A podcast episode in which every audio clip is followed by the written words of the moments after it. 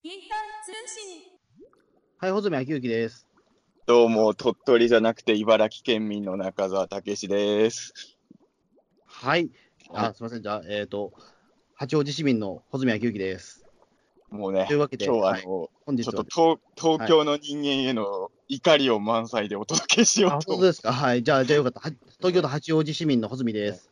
じゃあ、改めまして、本日はですね、えー、ゲゲの鬼太郎第6期の65話、建国、えー、マベオの大鳥取帝国です。はい。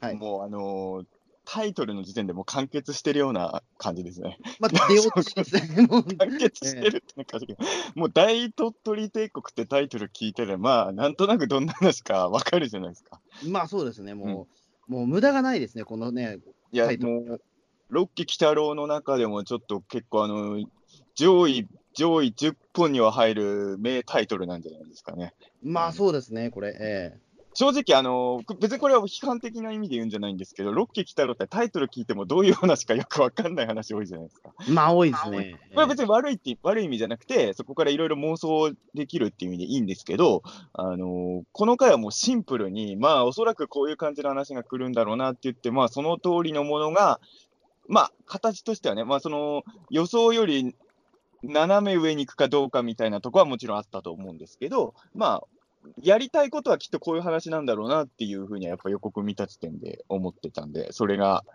見せられたかなって感じではございます、そうですね。。ううんん。あれなんですよ。だから、あのーさっきも僕はね、茨城県民の中澤武史ですって話しましたけど、はい。ちょうどこの鳥取の妖怪の話の放送日に、まあ、穂積君もそうなんですけど、あの、茨城の妖怪図鑑のイベントをやってたんで、そうなんですよね。ええそうなんですよ。だから、あのーこの日は、えっ、と、6月21日、あ、6月じゃない、うん7月21日は、はいあの、鳥取と茨城の妖怪が爆発してた一日だったんだと思いますね。まあそうですね。まあさらに選挙もありましたからね、この日はね。なんかいろいろちょっと地域色が高めの、なんか一日だったような気もしますけどね、我々の中ではね、あくまで。ワイドナショーも初の生放送だったしね。そうですね。まあそれはもう全然地域関係がないんだけど、まあ、まあええとてもシリアスな放送でしたけど。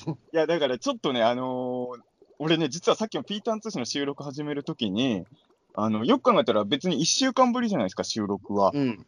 多分ね、この1週間、1週間っていうか、まあ日曜日ぐらいから、日いや、まあこの1週間でいいか、この1週間あまりにもいろんなことがありすぎたのか、あの、収録始めるときに俺、始め方ちょっと忘れてたの。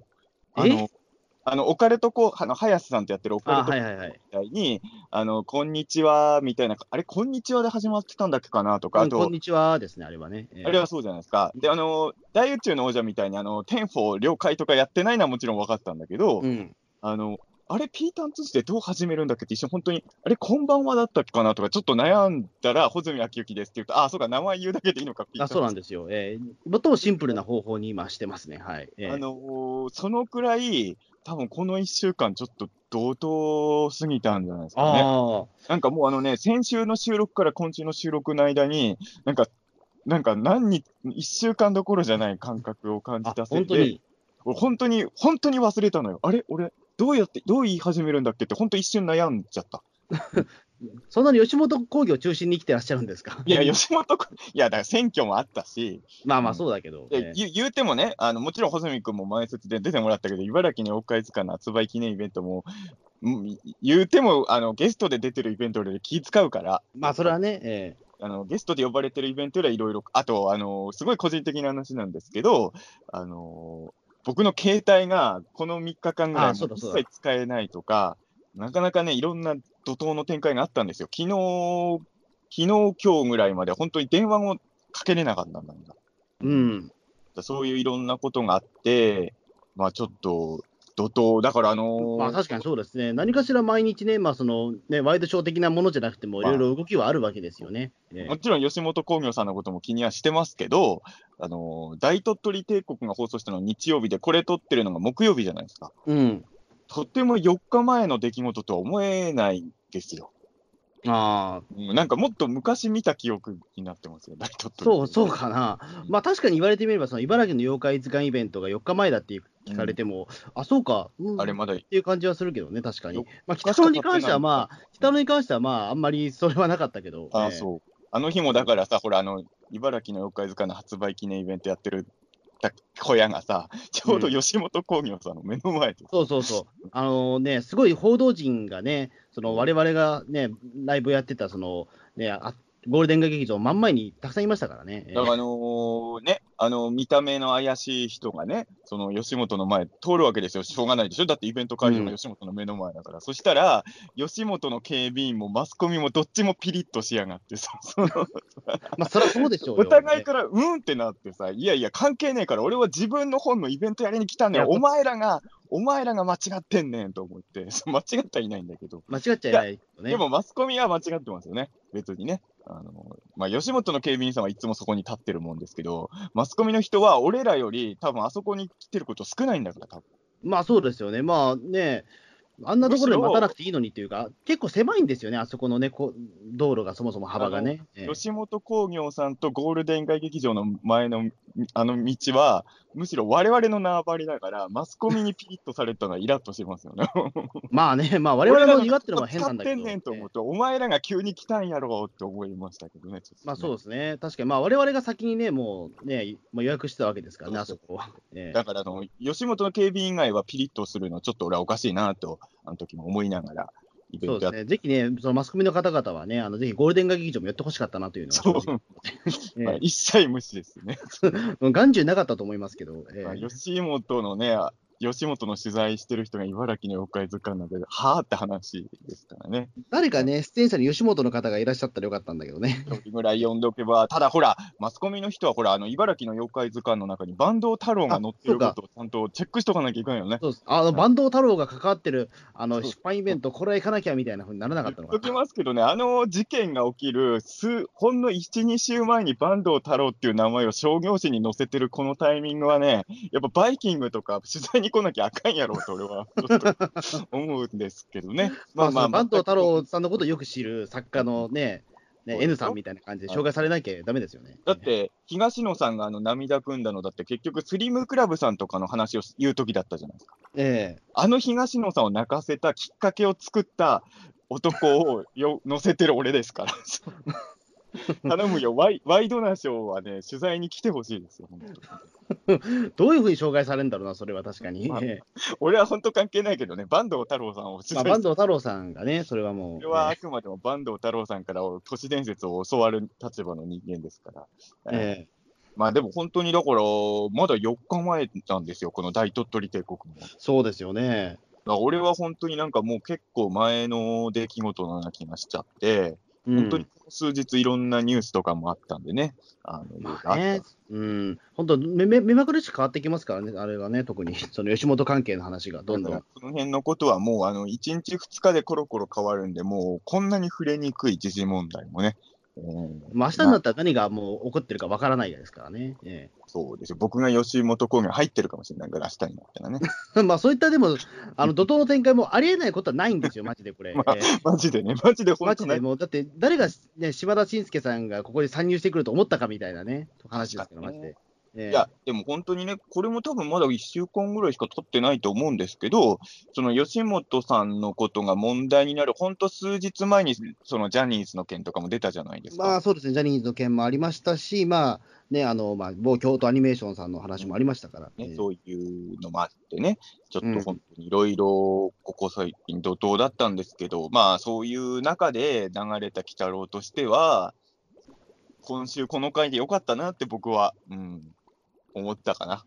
まあそうですね、まあ、うーん、やっぱ結構だから、その見てて、やっぱり、まあ久々の、まあ、逆まあ、久々でもないか、確かに回豆腐小僧会があったからあれですけど、まあ、1ヶ月ぶりぐらいの本当にね、逆パー逆回だったような気もしますし、ええ豆腐小僧会はギャグ会なんですか？僕は逆回でいいと思うけどね。うんもうその辺の線引きが分かんないんだけど、いや、この回はまあコメディ回なんだろうけど、鬼太郎に起きるシリアス回とコメディ回のわ、まずその2回、分け方が俺の中ではないんですけど、うん、そうか、あれはキャグ回なんですね、豆腐小まあ、僧会。僕、豆腐俺、まあ豆腐小僧会は感動しちゃったからさ。あ、そうか。感動会なのか。俺のまあ、誰中ではも傷つけてないっていうことで僕の中ではギャグ界でいいのかなっていう。誰も傷つけてないイコールギャグじゃないんですよ。ではないけども、あの基本的にだからその、ほら、だって前回のその水庫の回とは全然違うじゃないですか、言ってしまうと。いや本当そうで、まあ、ええもうロッキーの鬼太郎見てる人はみんな思ってることだろうけど、この先週水庫で今週大鳥取帝国っていうのがやっぱり素晴らしいですよね。ううんん。落差が。このね、なんて言うんだろう、すごいシリアスな回の後にこういうぶっ飛んだ回持ってくるのは、僕の敬愛するあのテレビアニメである少女革命ウテナに近いものを感じますね。ああ、そうなんウテですか。ナもね、すげえもうあの、うわーってなった話の後は、なんかカレーで人格が入れ替わる話とかやるんですよ。おうん、だから、ああ、なんかちょっと、やっぱり、続けないってことが大事なんでしょうね。その、す救いようのない話が3週続いちゃったりすると嫌じゃないですか。そうですね、うまあ、よなんかよちょっとオムニバスっぽく見えますよね、全体のシリーズ構成自体がね、すごい。だからやっぱり、うんまあ、すごい先週が水庫で今週大鳥取帝国っていうのは非常にいい流れだと思うし、あの全然ベクトルは違うけど、僕、まあ、先週の水庫もすごい大好きだったんですけど、今週の大鳥取帝国も、うん、すごい好きかな、僕は。うん、あのーあのね、これだからさっき言ったね、最初の方に言ったほ東京の人間の動向みたいな話、僕言ったじゃないですか。うん、あれ、だからこの話って、あの、都会、東京の人はこういう話ってどうなんだろうなって思う時もたまにあるんですけど、ああ、はいはいはい。ピータン通信の北郎会じゃないとこでもちょこちょこ言ってるかもしれないですけど、僕はそもそも、あの、こういう地方のプ、地方、なんて言うんだろう、なんて言うんだろう、ちょっと言葉、うん、言葉難しいんだけど、地方差別ネタっていうんですか？まあそうですね、はい。あんまりいい言葉に聞こえないかもしれないけど、あのそういうのが好きで、あの例えば僕は茨城県民なんですけど、あの栃木県のお笑いコンビで U 字工事さんいるじゃないですか。うん、でゆまあ、もちろん栃木での人気のが圧倒的なんだろうけど、まあ、U 字工事さんっていうのは、要は栃木のが上だっていういじり方をするために、茨城をライバルみたいにやるじゃん。うん 要は茨城のライバルが栃木なんだ、栃木のが勝ってるんだっていうネタを U 字さんが、工事さんがやって、あのーまあ、実家とか帰った時に、その頃爆笑レッドカーペットとかやってたんですけど、はい。あ中沢家が一番笑いを生まれてたのは、もういろんな芸人さん出てますよね、あのレッドカーペットは。もううん M1 チャンピオンとかもいっぱい回ってきますけど、U 字工事でしたね。おもう全員笑ってるから、あのーはいはいはい。あの正直あの、俺が笑ってることでは、笑うことがまずない、うちの親父も笑ってたからね。おお、やっぱり地元ネタというか、そういうのは強いんですね。あのうん笑いの感性とかが違う人でも笑っちゃうっていうのがあって、で、あのーまあと、隣なんで僕、たまに栃木も行くことあったんですけど、はい。今はさすがにそんなことないと思って、俺が衝撃受けたのは、栃木の蔦屋に行ったらですね、うんその U 字工事さんの DVD がダウンタウンさんの DVD より数多いんです。ほうほうほう、すげえなさ。すがに今はそんなことないと思うけど、U 字工事さんが本当にまあ、いわゆる売れ出した頃ね、あの頃の栃木の俺が行ったあの蔦屋はすごかったよ。あうわ、ダウンタウンより多いと思って、やっぱりそういうのがみ、うーん、なんていうんですかね、その地方の人は、そういうネタ好きな人が多いが、まあ、茨城ってのはそういう意味で言うと、ディスられやすい県じゃないですか。まあそうですね、あの飛んで埼玉でも、実は埼玉よりあの茨城の方が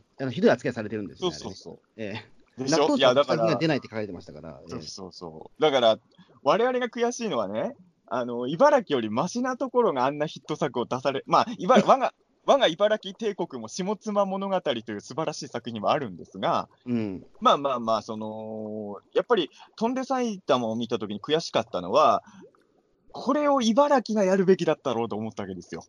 うんまあね、やっぱ埼玉にあれを取られちゃったっていうのは悔しいわけですよ。埼玉はだからその、いなんだろう、えっ、とど、どうなんでしょうかね、茨城県の方から見ると、まだそれは都会だろうっていう感じなんですか、埼玉。それはもうもちろん、あのだってそれはあの U 字工事さんも言ってましたけど、あの茨城しか戦いを挑める場所がなかった、まあ、あと群馬か、茨城、群馬、栃木あたりは、まあ、北関東のその底辺争いをね、してるわけですけど、埼玉、千葉、まあ、神奈川なんてのはもう超エリートなわけじゃないですか。うんまあね、うん、だからまあ、埼玉、千葉あたりは、しやっぱり上って感覚はありますよ。うん、そこでまあ自分ね、埼玉のことを卑下するようなことをセリフでややられたらちょっと勝ち目がねえぞというか、こちらとしてもどう身構えていいか分かんねえぞみたいな。ただまあ、正直言うとね、例えば我々茨城県民や栃木や群馬には正直負けてないと思ってるんですけど、あのー埼玉に負けてるのはもう認めてるんで、うんそういう意味で言うと、飛んで埼玉の中でああいう風にディスられてるのは、なんていうんだろうな、だからなん、なんていうんだろうな、その U 字工事さんの漫才の時もそうなんだけど、ディスられてるけど、ちょっと嬉しいっていう部分もあるわけですよ。あいじられて、逆にちょっと注目されて嬉しいみたいなところですかね。なんかその、ダメなことはもうこっちも分かってるんだけど、そのダメなところを、ダメな、こんなにダメなんだよって明るく言われると、笑っつい笑っちゃうっていうかあ、あ、ね、うん、なんか複雑な心理があるんですけど、あそうだ、この前もだからあれですよ、あの、まあ、我々、その、えっ、と、7月21日の茨城の妖怪図鑑のイベントの翌日ですよ。あの、月曜から夜更かし見ました？あ、見てない。あれ、実は茨城特集やってたんですよ。そうなんだ。そう、えー茨城特集で、あの、いまだに、あの、じんえーもう魅力度ランキングの話もしてましたよ。そうそうそう。まあね、魅力度ラン。キング最下位っていうことをやってて、でも、あの、こんだけ茨城は素晴らしいところがあるんですよ、みたいなうんことはやってて、まあ、あの、BGM ガルパン使ってたんで、そこすごく注目したんですけど、すみません、内容はよく忘れちゃいました。でも偉いね。今はガルパンなんだね。だって、これはでもね、俺本当ガルパンが出てよかったなと思うんだけど、昔はもうその手の番組の時に使う BGM ってほぼ水戸黄門だったからね。ああ、そうか、そうか、なるほど。だからその、いや、水戸黄門でもいいんだけど、要はね、それしかないっていうのはやっぱりちょっと弱いじゃないですか。今は水戸黄門はもう全国区ですからな。えガルパンも使えるから、えうん。だから水戸黄門で年寄りを抑えて、ガルパンで若い人を抑えて、今だから茨城帝国は結構力つけてるはずなのに、うん、6年僕も連続魅力ドラッグ。数ヶ月に1回だって茨城行ってますから、まあ、ガルパン目当てですけど。えただまあ、その、これ難しいところでね、あの、最下位だから美味しいってのもあって、えうん。あの、変な話、中途半端な45位とかだと何も面白くないじゃないですか。まあ、そうですね。最下位だから、だから、なあの、俺はその、た俺もだから茨城の妖怪図鑑もそうだけど、いろんなオカルト番組とかで茨城がオカルトの聖地とか言うじゃないですか。うん。あれは魅力度ランキング最下位だから企画が通ってる部分も絶対あると思うんですよ。うん。変な話、千葉とか群馬だったら、その企画通ってない可能性があるもんね。そうですね、うん茨城は結構絶妙なポジションにいると思いますよ。あの言うてもそんなに東京から離れてもないんだけども、あのなんか特徴一つ言えって言われたら、やっぱり納豆ぐらいしか出てこないっていうところは、非常に美味しいとでも思います。ね、でもこれを僕が言うと、ちょっと嫌嫌に聞こえちゃうかもしれない。でもね、あのそれはね、この鬼太郎の回見て思ったんだけど、本当は納豆しかないわけじゃないんですよ、茨城も。うんただ、あのなんていうのか、これはだから半分自虐もあるし、いろいろあるの例えばこ今日今回の大鳥取帝国も、梨しかないみたいな感じに見えるじゃないですか 梨とカニか。あの梨とカニと砂丘をしてましたね、とにかく。それしかないんじゃねえかっていうぐらい。でもね、そんなわけはないんですよ。ただ俺も茨城県、茨城県というね、その、ちょっとあの、ディスられる、ディスられるというか、いじられることが多い県の県民として言わせていただくと、ええあの茨城県だって納豆以外もいろいろあるんだけど、うん、結局なんかその、顔をね、茨城県の顔みたいのを押すときに、それだけがフューチャーされやすいんだけど、実はちゃんとよく見たら、茨城県ってメロンとかもめっちゃ作ってるし、うんあそれこそ俺が住んでる筑西市なんかは小玉スイカが名物ですし、うん、いろいろあるんですけど、うん、ありますよね。顔となったら納豆みたいのを言言っちゃうんですよ、メディアも我々も。うんだから多分、その、まあ俺、鳥取全然詳しくないけど、なあの梨とカニ以外もいろいろあるはずなんですよ。まあそうですね、まあそこで言うと、まあ、庄司おじさんがね、あの人間の温かい心じゃっつったのは、ちょっと あれ、もっと他にもあるんじゃないかなと思ったんですけど、正直なところ。いや、でもあれが一番落としどころとして、あそこで、いや、まあそうだけど、もう一つぐらいなんかね、なんか言ってくれたらなと思ったけど、あそこでなんかそれそれによって、なんかすごく、なんかカニと梨と砂丘しかねえのかなとか、またちょっと心配になっちゃったところもあって、僕は実は。そんなことはないですけど、ないです。そこでだって人間の心だって出してくるのは、ちょっとね、他に何もないって言ってるのと同じじゃないかと思っちゃったいや、でも、この回のオチはそういうしかないでしょ。だって、ここでもっといい名産品があるぞって言ったら、落ちないから、まあね、えいや、今回、少女おじさんが言ってることは、本当もっともで、鳥取を愛してるんなら、そんな洗脳なんかしちゃいけないっていうね。えうん。やっぱ人々が大事なんだから、洗脳しちゃうっていうのは別人にさせちゃうっていうことだから、これは僕がだからあのよく伊藤博樹君と喧嘩するウルトラマンコスモスありなし問題と一緒です。あはいはい。もういまだにやってるのがもう20年前のね、もうドラマですけど。僕はもう本当にね、ウルトラマン大好きだけど、コスモスだけはちょっと、いや、好きな回もありますよ、コスモスの中に。ただ、コスモスの基本設定はやっぱり未だに受け付けられないんで、あの洗脳して共存っていうのはやっぱ無理があるんですよ、それは。うん。それを殺してるのと大差ないじゃんってやっぱ思っちゃうんでね。うん。まあね、洗脳はね、確かに、うん、うん、微妙なとこですけど、やっぱりそれは。だからまあ今後も中澤武史と伊藤洋樹のウルトラマンコスモスをめぐる喧嘩は永遠に続くんだと思うんですけど。まあ20年経ってもね、執着をみんなやったら、まあこれ一生続きますわね。だって俺と伊藤洋樹君の初対面はウルトラマンコスモス問題をしてるからね、初対面の時にしてるからね。ええまあそれはそれとして、うん、だからまあその、どうなんですかね、僕逆に穂積君に聞きたいんですよ、はいはいはい東京の人間に。あのべまあ言ってしまえば、まあ、今回の大鳥取帝国に限った話じゃないんだけど、大鳥取帝国とか、U 字工事さんの漫才とか、あと、飛んで埼玉とか、うんこういういわゆるなんていうんだろう、その地方の格差みたいなやつをテーマにした作品っていうのは、東京の人間から見たらどどうなんですかね？面白いもん。面白いですよ、それはもちろん。あのーなんだろうな、ある程度、東京の人間だとしても、この県は大体こういうイメージっていうのはあるんですよ、行ったことがなくても。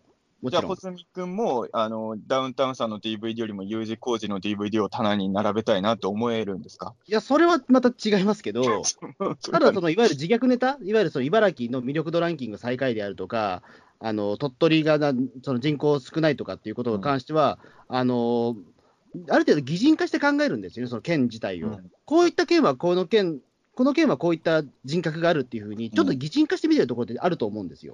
あのね、前ね、あの俺、爆笑問題のカーボーイで、好きなトークのベスト3ぐらいに入るやつがそれだったよ。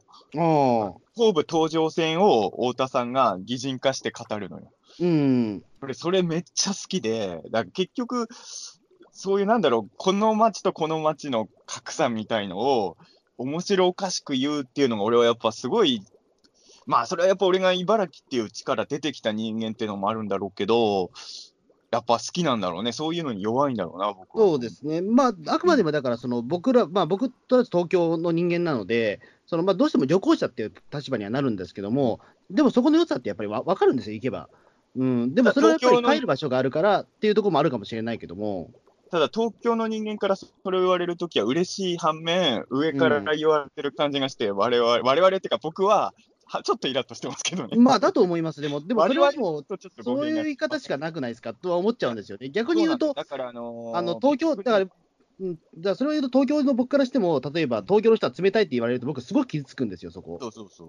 うん、お俺でもそれは言ったことないですよ。まあ、それは、まあ、でもそれは中田さんはないけど、やっぱり心ない人はそういうこと言う人いるんですよ、やっぱり。東京の人は冷たいっていう。え東京の人間はもう恵まれているから、あの嫉妬はしてるっていうのはよく言いますけどね。えまあ、それはもういいけど、うんただね、これも難しいところでさ、あのだから結局この、この話をさらに深く食い込むとですね、茨城は魅力度ランキングが最下位ってことになってるんだけど、あの一番不便な県、リリアルに考えたときに、実は茨城って最下位じゃないんですよ。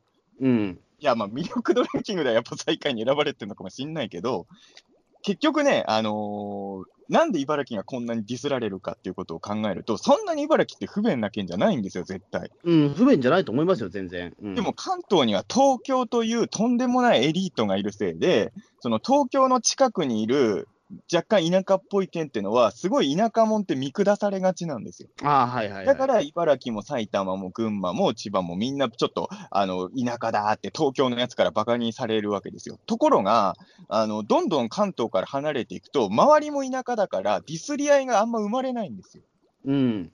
だから、あの実は関東って言うても、群馬とかも、俺、だからあのそれこそあの、ユーマ探しとかしてるから、日本の端っことかも結構行ってますけど、うん。群馬なんかまだマシじゃんと思うわけですよ、茨城もね。もっと大地方って日本にいっぱいあるわけじゃないですか、はっきり。うん。でもやっぱり東京が近くにあるからわ、まあ、どうしても田舎とか格差みたいなものが生まれちゃうんだと思うんですよね。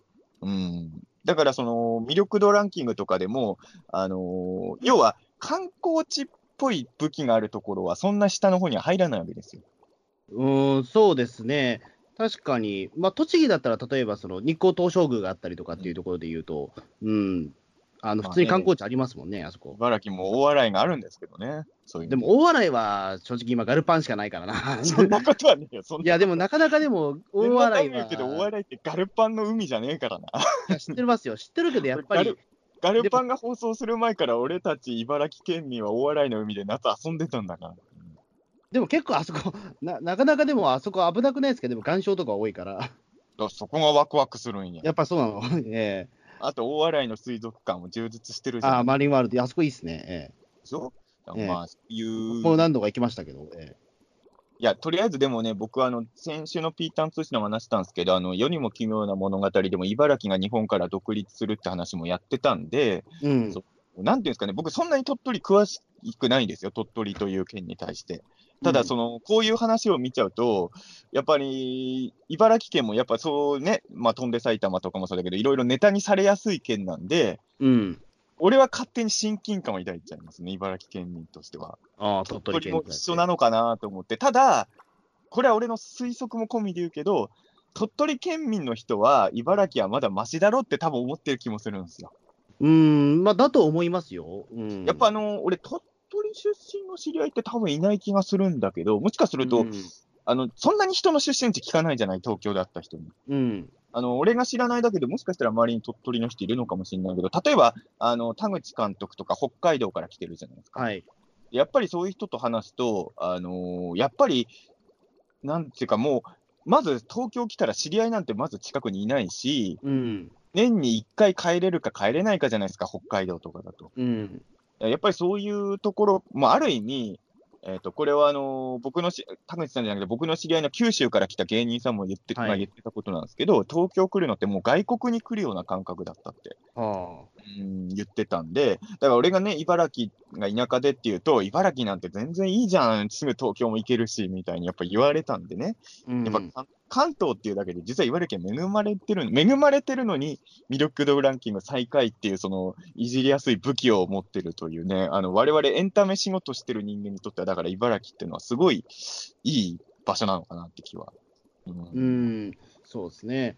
まあでもそれ言ったらまあ僕もだからそのずっと八王子ですけど、八王子もなかなか実はそのえいじられやすいところではあるんですよね。まあ、たまにテレビで見ます。やっぱ東京からしたら、その辺はね、そうそうそう。まあいわゆるは山梨の入り口だろうっていうか。うん。まあでも別にそれは僕、い今、そんなに傷ついたことがないですけどね。いや、俺も。もでもね、実はね、だからうん人によるんだと思うのよ、なんかね、茨城をちょっとディスるネタやられて、本気で傷ついてる人も、まあ世の中に多分いるとは思うんだけど、うん、俺とかはちょっと面白いというか、どうせなら、ちょっとディスられてもいいから、話題にされた、だって、下妻物語とかだって茨城をいい風には全然描いてないじゃないですか。うん。でも、あのーやっぱ茨城で大ヒットしてたし、すごい大受けだったし、あそれこそ飛んで埼玉だって埼玉で大受けしてるわけじゃないですか。うん、埼玉すごく人入ったらしいですからね、あれね。すごい舐められてるけど、あれ、茨城でも受けてましたからね。うん。茨城県民は多分茨城の田舎さをネタにされるのちょっと好きやねん、多分ね。うん。でも意外とでもどこの地域もそうなのかもしれないですね。もしかしたらわかんないけど。っていうかね、まあ、実際問題、これ真面目な話すると、この地方の格差問題とか、あの若い人がどんどん地方から出てくのって、これはもう実はシリアスな問題なんですけど、うん。もうその、それを受け入れた上でもう笑うしかしょうがないっていう状況もあるのかもしれないですね。まあ、あと、だから、疑問を抱かないっていうのもあるのかもしれないですけどね、そその最初から、例えばなんで俺、八王子にずっといるんだろうって疑問にも思ったことがないもん、やっぱり。俺はあるよ。そうですか。ええ。俺はなんで東京の子供じゃないんだろうって小学生の頃何度も思ってましたよ。ああ、いや、だからそれこそええ、今夏だから思うけど、あの、これも伊藤博樹君とかとよく話すけどさ、ウルトラマンフェスティバル、俺は小学生の時1回しか、1回は行けたんだけど、あのこんなにウルトラマンが大好きでも、やっぱ東京連れてってもらうっていうのはもう大変なことだったわけですよ、親を説得して。それをやっぱ東京行くと伊藤君みたいな人がウルトラマンフェスティバル毎年行ってました、えへへとかね、言ってるとね、でも中学生に、あ高校生になったら行くのやめたんですよ、でも中澤さんと知り合ってまた行くようになりましたとか言われると、あのちょっとイライラする まあまあまあ、え。俺はあの上京してすぐウルフェス復活したからさ、え。え東京行ってる人間はね、ウルフェスにね、その片道数百円で行けることのありがたみをね、分かってないんですよ。え。うん、すみません。僕もずっとウルフェス行ってないですね、もう。いや、まあ、それはあなたはウルフェスにそんな興味ない人だからまあそうなんですよ。だから子供の頃も一回行ったきりで多分やハマってないんですよね、あれね、回もウルトラマンフェスティバルじゃなくてもいいんですよ。恐竜博でも上野の博物館でも何でもいいんですよ。あ、それで言ったら、あの、新宿の紀ノ国屋書店、俺初めて行った時のことも覚えてる。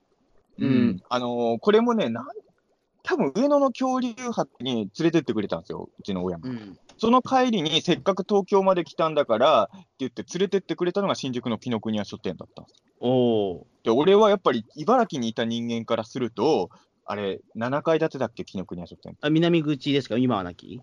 えっと、東口の方の。あ、東口。東口も7階ですね。えあのやっぱり7階建てで全部本屋さんっていうのが、そんなものが存在するってことを信じられなかったんですよ、茨え。城は。まあそうですよね。うん。だから、あの、だって、紀ノ国屋書店の1階部分でもう、俺の地元にある書店さんの2倍ぐらいの広さあるからね。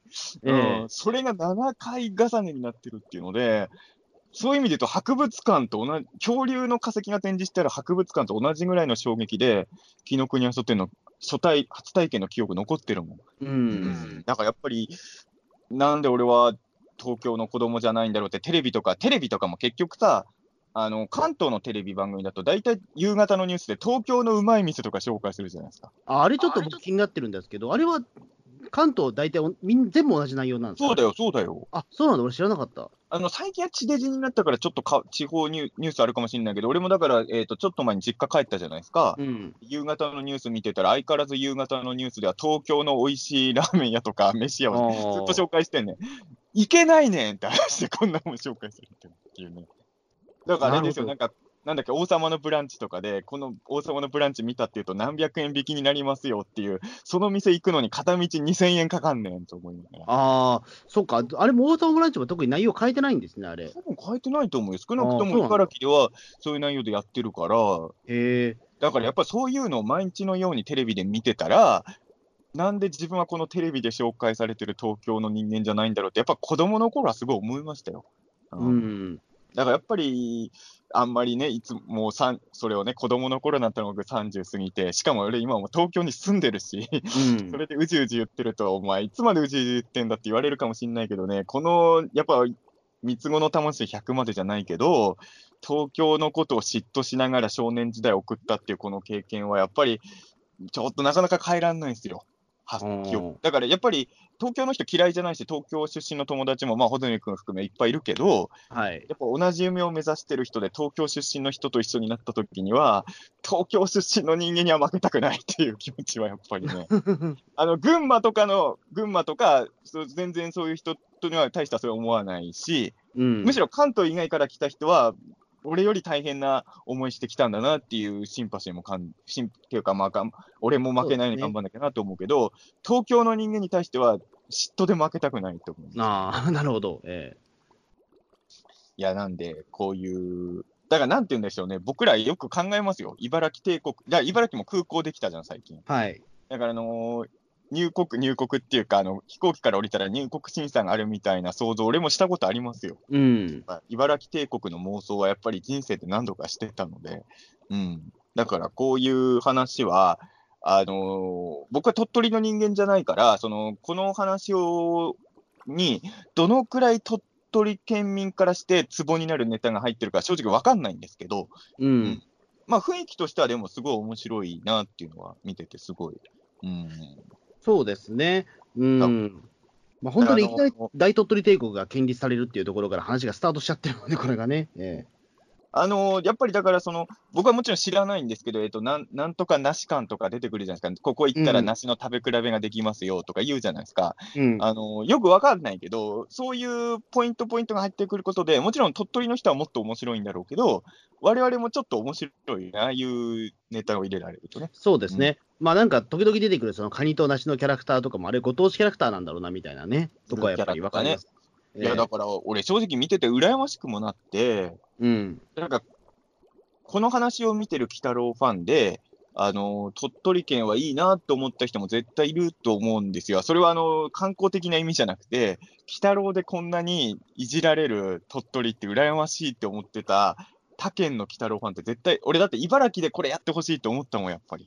うん。うん、だから、そういう意味で言うと、鳥取っていうのはやっぱり、あの水木しげる先生の出身っていうのが、本当に大きい武器なんですよ。まあそうですね。俺もどうせなら U 字工事さんじゃなくて、鬼太郎にネタにされたかったもん、茨城。うーんね。字工事さんも大好きだけど、どう U 字工事さんと鬼太郎だったら鬼太郎の方が好きだもん。うん、まあね。いや、でもまあ、ガルパンがあるじゃないですか。ガルパンより北郎のが好きだもん。ええ俺はね。うん、だから、そうなんですよ。うん、だから、ちょっと羨ましいなと思って、こういうこ、俺も、だから茨城ってこういういじられ方されることが多い県なだけに、ちょっと見てて俺ね、ちょっと鳥取に嫉妬しまあ、したよそうですか。うんいいな。鬼太郎でこんな話作ってもらえるんだ、鳥取いいなとはやっぱちょっと、この嫉妬は別に悪い意味じゃなくて、純粋に羨ましいって意味。まあでも鳥取県民としては、まあ本当にずっと待ち焦がれていたのかもしれないですね、この回を本当に。まあねえね、まあ前回、まあそのね、去年もまあ鳥取がありましたけど、まあさらにね、うん。やっぱり去年の鳥取編、境港編にはあったけど、僕が鳥取県民だとしたら、この回のがよろ嬉しいよ、ね。まあだと思いますよ。ううんん。カニ坊主とかもいいんだけど、やっぱこっちだよね、やっぱね。うん、やっぱりね、その前回やっぱり言うても、その妖怪がね、海砂糖とカニ坊主っていうのが、妖怪が主役なんだけど、まあこれは間違いなく、鳥取そのものが主役なんで、うん。えいや、だから本当にね、全、そういう意味で言うと、まあ、最近まあ、まあ特に飛んで埼玉とかもあったから、こういうお笑いっていうのは割と馴染みのあるもんではあるんですけど、まあ、ツボを押さえてますよね、こういう物語の作り方の。そうですね、まあ、うんその本当に、まあね、まあ、飛んで埼玉が本当にヒットしたおかげで、まあ、そのある程度、やっぱ笑える土壌っていうのは作れたというか、そのエキセントリックな方法にしても、意外と笑いを取れる方法ってできたような気もするんですよね。うんだから、あのだってこれね、は多分飛んで埼玉挟んでないと、鳥取愛を書かせるみたいなところとかって、ちょっとあのきつかったかもしれないですね。あ、そうかな、そうなの。でも、それは世にも奇妙な物語の茨城帝国でもやってたから大丈夫ですあ。ちょっと古いですよね、多分それはもう 覚えてる人があんまりいないから。うん茨城県民は覚えてんねん、それを。えだからやっぱりそういう、まあね、そうなんですよ。だから、あのわかんないんだけど、とそもそも俺、鳥取って、鬼太郎って9時にやってんのかな？ほら、地方によっては放送時間とあか、放送日も違ったりするじゃん、曜日とかも。えうんどういう環境で鳥取で鬼太郎流れてんだろうね。うん、まあ、どうなんでしょう。でも大体でも最近は、えっ、と、うんそこまでずれはないんじゃないですか？あの、うんそ、そも、まあ、この回、鳥取鬼太郎は少なくともやってんだよね。うん、多分。ほら、あの、県によってはさ、プリキュアとかやってない県もあるわけじゃない。うん、よく話題になるもんね、うちの県ではプリキュアやってないとか、地方のそうそうそう。ねうん、そういうの聞く。だまあ、そういう意味で言うと、だからさっきも言ったけど、関茨城は言うても関東だから、まあ、東京の人と同じの見れるから、そこは恵まれてんですよね。うん、そうですね。ただまあ、まあ東京のうまいラーメン屋を毎日見させられるのは怒りますけどね。うん、たまにまあは茨城のうまいラーメン屋をゆ1週間、あ、ていうか1ヶ月、東京で流れてる、あの、フジテレビとかテレビ朝日の夕方のニュースで、茨城の美味しいラーメン屋紹介、延々されてたら東京都民切れるでしょ、多分。うん、まあどうだろう、でも、意外と行きたくなるかもしれないですよ、でも、茨城ぐらいだったら。延々やってんですよ、茨城のラーメン屋を、夕方のニュースで。うん、まあ見るか見ないかは別にしても、まあ、それを我々は見てるんやで、東京の。まあ、確かにそうですよね。まあ、それは無理やり見させられてるようなもん無理やり見させられてんやで、いあの、いあの千葉の人間も埼玉の人間も群馬の人間も東京もに無理やり見させられてるんだから。うん、まあ確かにそうか。まあでもなんかそこまでややられてたら、ああ、はいはいぐらいの感じで受け流しちゃうかもしれないですけどね。まあ俺、物心ついた時からそれが当たり前だと思ってるからね、そうそう、い意味でだって言ってしまえば、だってそのなんか高級店とか行ったところで、我々はだって貧乏生活を強いられてるわけですからまあどう、せどうせ行かないって。どうせ行かないじゃないですかうん。それと同じような感覚でですもよ。たまに行くよ、たまに行くよ。なんだろう、もっと分かりやすいところで言うとずっとディズニーランドの解説をされてるような、我々だって別にディズニーランド行かないじゃないですか、言うてもそんなに。中学生の時行ったよ、俺は。だけど、でもディズニーランドの例えば特集をずっとされてるようなもんだと思えばいいんじゃないですか？うん、あはい、まずディズニーランドに新しいアトラクションができたの、へえぐらいの、ねい、や、行きたいなどうせ行かないけどぐらい行きたいなと思いますよ、それ見たら。だからそれはでも、茨城県、茨城の人が東京に憧れ抱くのと同じような感じなのかないや。ディズニーランドとラーメン屋は一緒にできないですよ。まあ、そうですね。じゃあ、じゃあ、ディズニーファンの人がいたら怒るか下館ラーメンもしれないけど。下館ラーメン食いに来るのかよって話ですよ。いや、この間俺びっくりしたのがね、あの僕の地元にあの道の駅ができたんですよ。おはいはいはい、道の駅。はい、で、この間ちょっと姪っ子がね、あの姪っ子、中沢家が全員揃って、まあ、この間うんピータン通じの話したけど、それあったじゃないですか。あの時に、ええあのせっかくだから、えっ、とよ、5日前ぐらいに道の駅ができたばかりだから、そこでご飯食べようかってなったんですよおおいいですね。俺、初めて見たんだけど、道の駅が、道の駅の周り、渋滞が起きてた。へえ、道の駅渋滞なんて初めて見たと思って。それ地元の人が道の駅行くんですか？当然ですよ。ああ、そうか。要は何もねえから、新しいものができたらもう、もうみんなワクワクしちゃって。道の駅の中にある飯屋とか、もうディズニーランドが可愛く見えるぐらい、もうめっちゃ並んでるの、ただの、ただの和食レストランですよ、普通の。うん。ラーメン食うのに多分1時間以上待たなきゃいけないんですよ、へえ。道の駅で。これが地方の現実ですよ。なるほど。だからやっぱ東京ってそういうのないじゃない、言うても。まあね、道の駅、そもそもないからな、あんまり。え道ーの駅がね。道の駅はそもそもないけど、えーだからまあでもそんなになんか、かね、行列ができるってことはもうないかな、新しい店ができてっていうことは。うん。だってあのースターバックスが入ってるんですよ、道の駅に。うん、まあちょっと大鳥取帝国見たところでそれも思ったんだけど、地方ってやっぱスターバックスが、ちょっとネタっぽくいじるね、やっぱね。うんあの、俺も、そのドライブインでびっくりしたのが、スター、スターバックスが初上陸したんですよ、この街に。我々の街に。やっぱすごい並んでて、スタバに人が。スタバに行列ができるのは、やっぱこれ地方の現実ですよね。やっぱ一口、そのね、スターバックスを食いたいみたいな。うんだから、あの、大鳥取帝国のスタバに入るためには、あの、書類にサインしなきゃいけないっていうのもちょっと面白いなと思いましたけどね。うん。だから、そういう、でもちょっと大鳥取計画の作り、話の作りとして珍しいパターンだなと思ったのは、普通こういう話って、あの、まあ、と一番わかりやすいのは飛んで埼玉だけど、若干その周りの県との対立みたいになるじゃない、どっちのがマシかとか、うん。ここと比べたらこっちのがよりひどいとか、でもそういうのがないあたりがやっぱり関東じゃないから、わかんないんだけど、鳥取の周りも多分、そんなに鳥取と差がないような気がするんですよ。あの、多分ですけど、あの、ひ鳥取に近いところの出身で言うと、広島の僕、友人はいるんですよ。あの、その人は、なんていうか、あれなんですよね。あの、大阪の方に行くんですって。うん。多分岡山の人もそうだと思うんですよね。うん、まあ、うんそう。どちらかというと、その東京よりも身近なところの都会としては大阪があるので、あのそっちの方に憧れが強い人が多いみたいうな。そだね。だから大阪に対する、我々が東京に対するものと近いものを抱いてるのかな。そう、だからまあ、なんていうか、我々の知人でいうと、早瀬康弘さんとか、まあ、岡山県だけど、やっぱりちょっと関西寄りのイントネーションだったりするじゃないですか。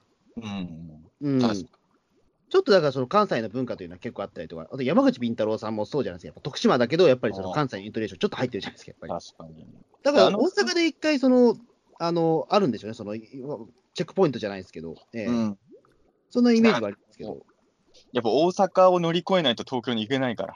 うん。だからそういう意味で、ちょっと壁なのかもしれないけどね。うん。そうなんだよな。だから、だそこですよね。その、やっぱり、でもやっぱり、だから岡山と鳥取とかが、なんかどっちのがち田舎だみたいに争ってるイメージは全然ないじゃない。ないですね。広島とかも。だから、そういう意味で言うと、関東がこんなにみんなで、あのどっちのが上だ、下だみたいのを、まあもちろんあの本気じゃなくてネタとして言ってるんだけど、やっぱそういうのが生まれやすいのは、やっぱ東京が近くにいるっていうのは、やっぱまあ、でかい。ね大阪はそういう意味で言うと、優しいんだよ、東京より。うん。小泉君の嫌いな東京冷たいトークになっちゃうかもしれないけど、人って意味じゃないよ。人って意味じゃない。東京という場所ですよ。まあね、うん。やっぱり一番だから、これはしょうがない。これは別に本人はその気はないのかもしれないけど、周りが忖度しちゃうんだな。うん。多分その東京は別に地方ディスってるつもりはないのかもしれないけど、周りがやっぱり、だから今の吉本興業と一緒ですよね。東京はやっぱり岡本大崎さん体制なんじゃないですかね、東京。まあ、でもあの人は大阪の人だから、なんとも言えないけどね、そもそもが東。京ね。まあでも、そのなんかね、東京のそのね、えっ、と、問題とかって、やっぱりその、まあ、アマちゃんとかでもやっぱりすごく書かれたんですけども、やっぱり東京冷たいって書かれ方をするんですよね。うん。に工藤、工藤館はどこ出身？あの人、関西の人ですよ。ああ。関西から見てもそういうイメージなんだ。うーん、いや、まあ、あれはだから、そのテーマが、その田舎だったりとか、地元みたいなところで、やっぱりその、と結局、だから、その、まあ、最終回でみんな、ね、まあ、ちょっとネタバレになっちゃうかもしれないけど、ね、あの、ちょっと東京を捨てちゃうっていうシーンもあるんで、やっぱり。うんええうん、なんかちょっとね、ね、あのー地元とし、その東京民としてはちょっと複雑な思いもあったんですけどね、あれはね。でもね、朝ドラとかはね、それでいいと思う。俺ね、あの、だからこれも真面目な話さ、これ、そこしか、やっぱりそこを広げるしかなかったんだろうけど、この大鳥取計画でも最初に知事がさ、その鳥取の人口減少の理由みたいなアンケートで見るじゃないですか。うん。そこをね、見たら、その、要は仕事の選択肢が少ないとかね、うん。あのいろいろちょっとシリアスな理由が普通に書いてあるのね、あのアンケートにちゃんとね。うん。でもそこを広げるのはやっぱちょっと、特にまあ、鳥取をこれは盛り上げようっていう回だから、その社会風刺をしたい回じゃないじゃない、これは実は。まあね、ええそっちだったらそっちやるかもしれないけど、そっちのテーマじゃないから、なんとなくっていうところをとりあえず拾ったわけじゃないですか。うん。やっぱそれしかしかないわけじゃないですか。でも、だからやっぱりその、どうせ東京には人行くわけですよ、ほっといても。うん。だからその、もちろん東京の人もあんまり面白くないと思うかもしれないけど、東京捨てて地方行こうぜみたいな話はもっとあった方がいいぐらいだと思いますよ。うーん、でも現実はそれもね、厳しいと思うんですよね。やっぱりその、今から例えばなんかその僕がどっかね、移住してっていうのも、やっぱりその、なかなかね、えっ、と、まあまあ、この年ならいけるかもしれないけど、ある程度年取ってから、例えばその、ね、まあ何のゆかりもないところに行くと、やっぱりその、厳しいらしいですからね、やっぱりそこはいや。穂積君は東京にいていいんですよ。元から東京にいるんですまあ、元かからそう、実家自体が、ら。ただね、その、ええやっぱり今のテレビとかは、そのドラマとかも全部含めて、なんとなく東京に憧れちゃうような作りなんですよ、やっぱり。うん。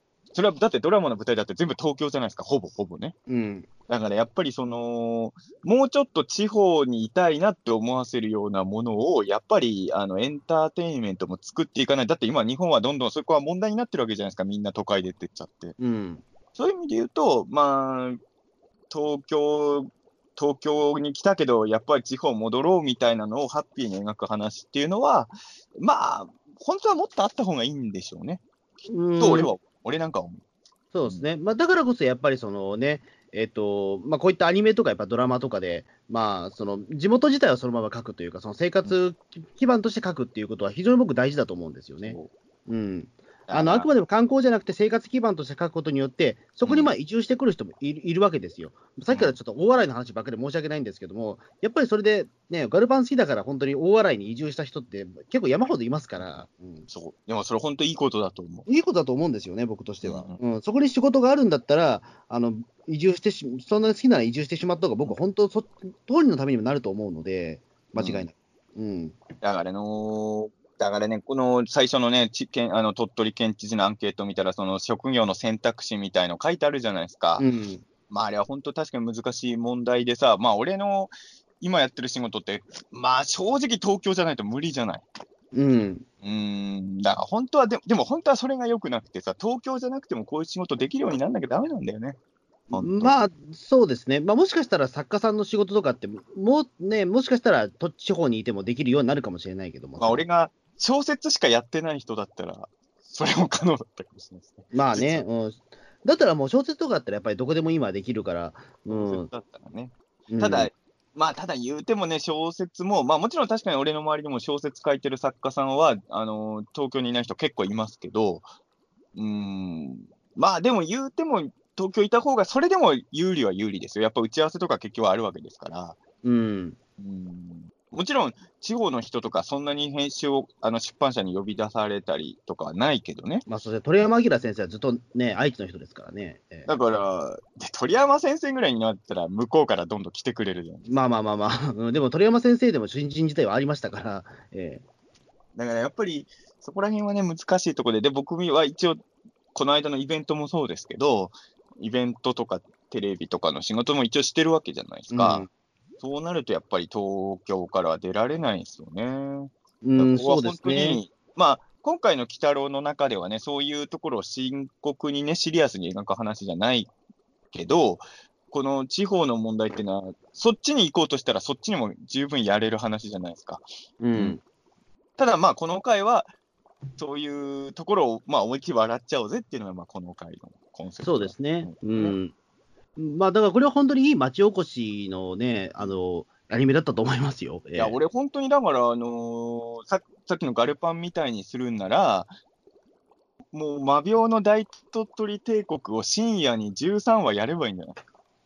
ああ、でもそれはでもちょっとありかもしれないですね。ええ魔病の大鳥取帝国をワンクール、もうスピンオフでやれば、盛り上がると思うんですよね。どうだろうなんか正直言うとね、俺ね、この回1話で終わっちゃったの、ちょっともったいない気もしてるんですよ。うん。うん。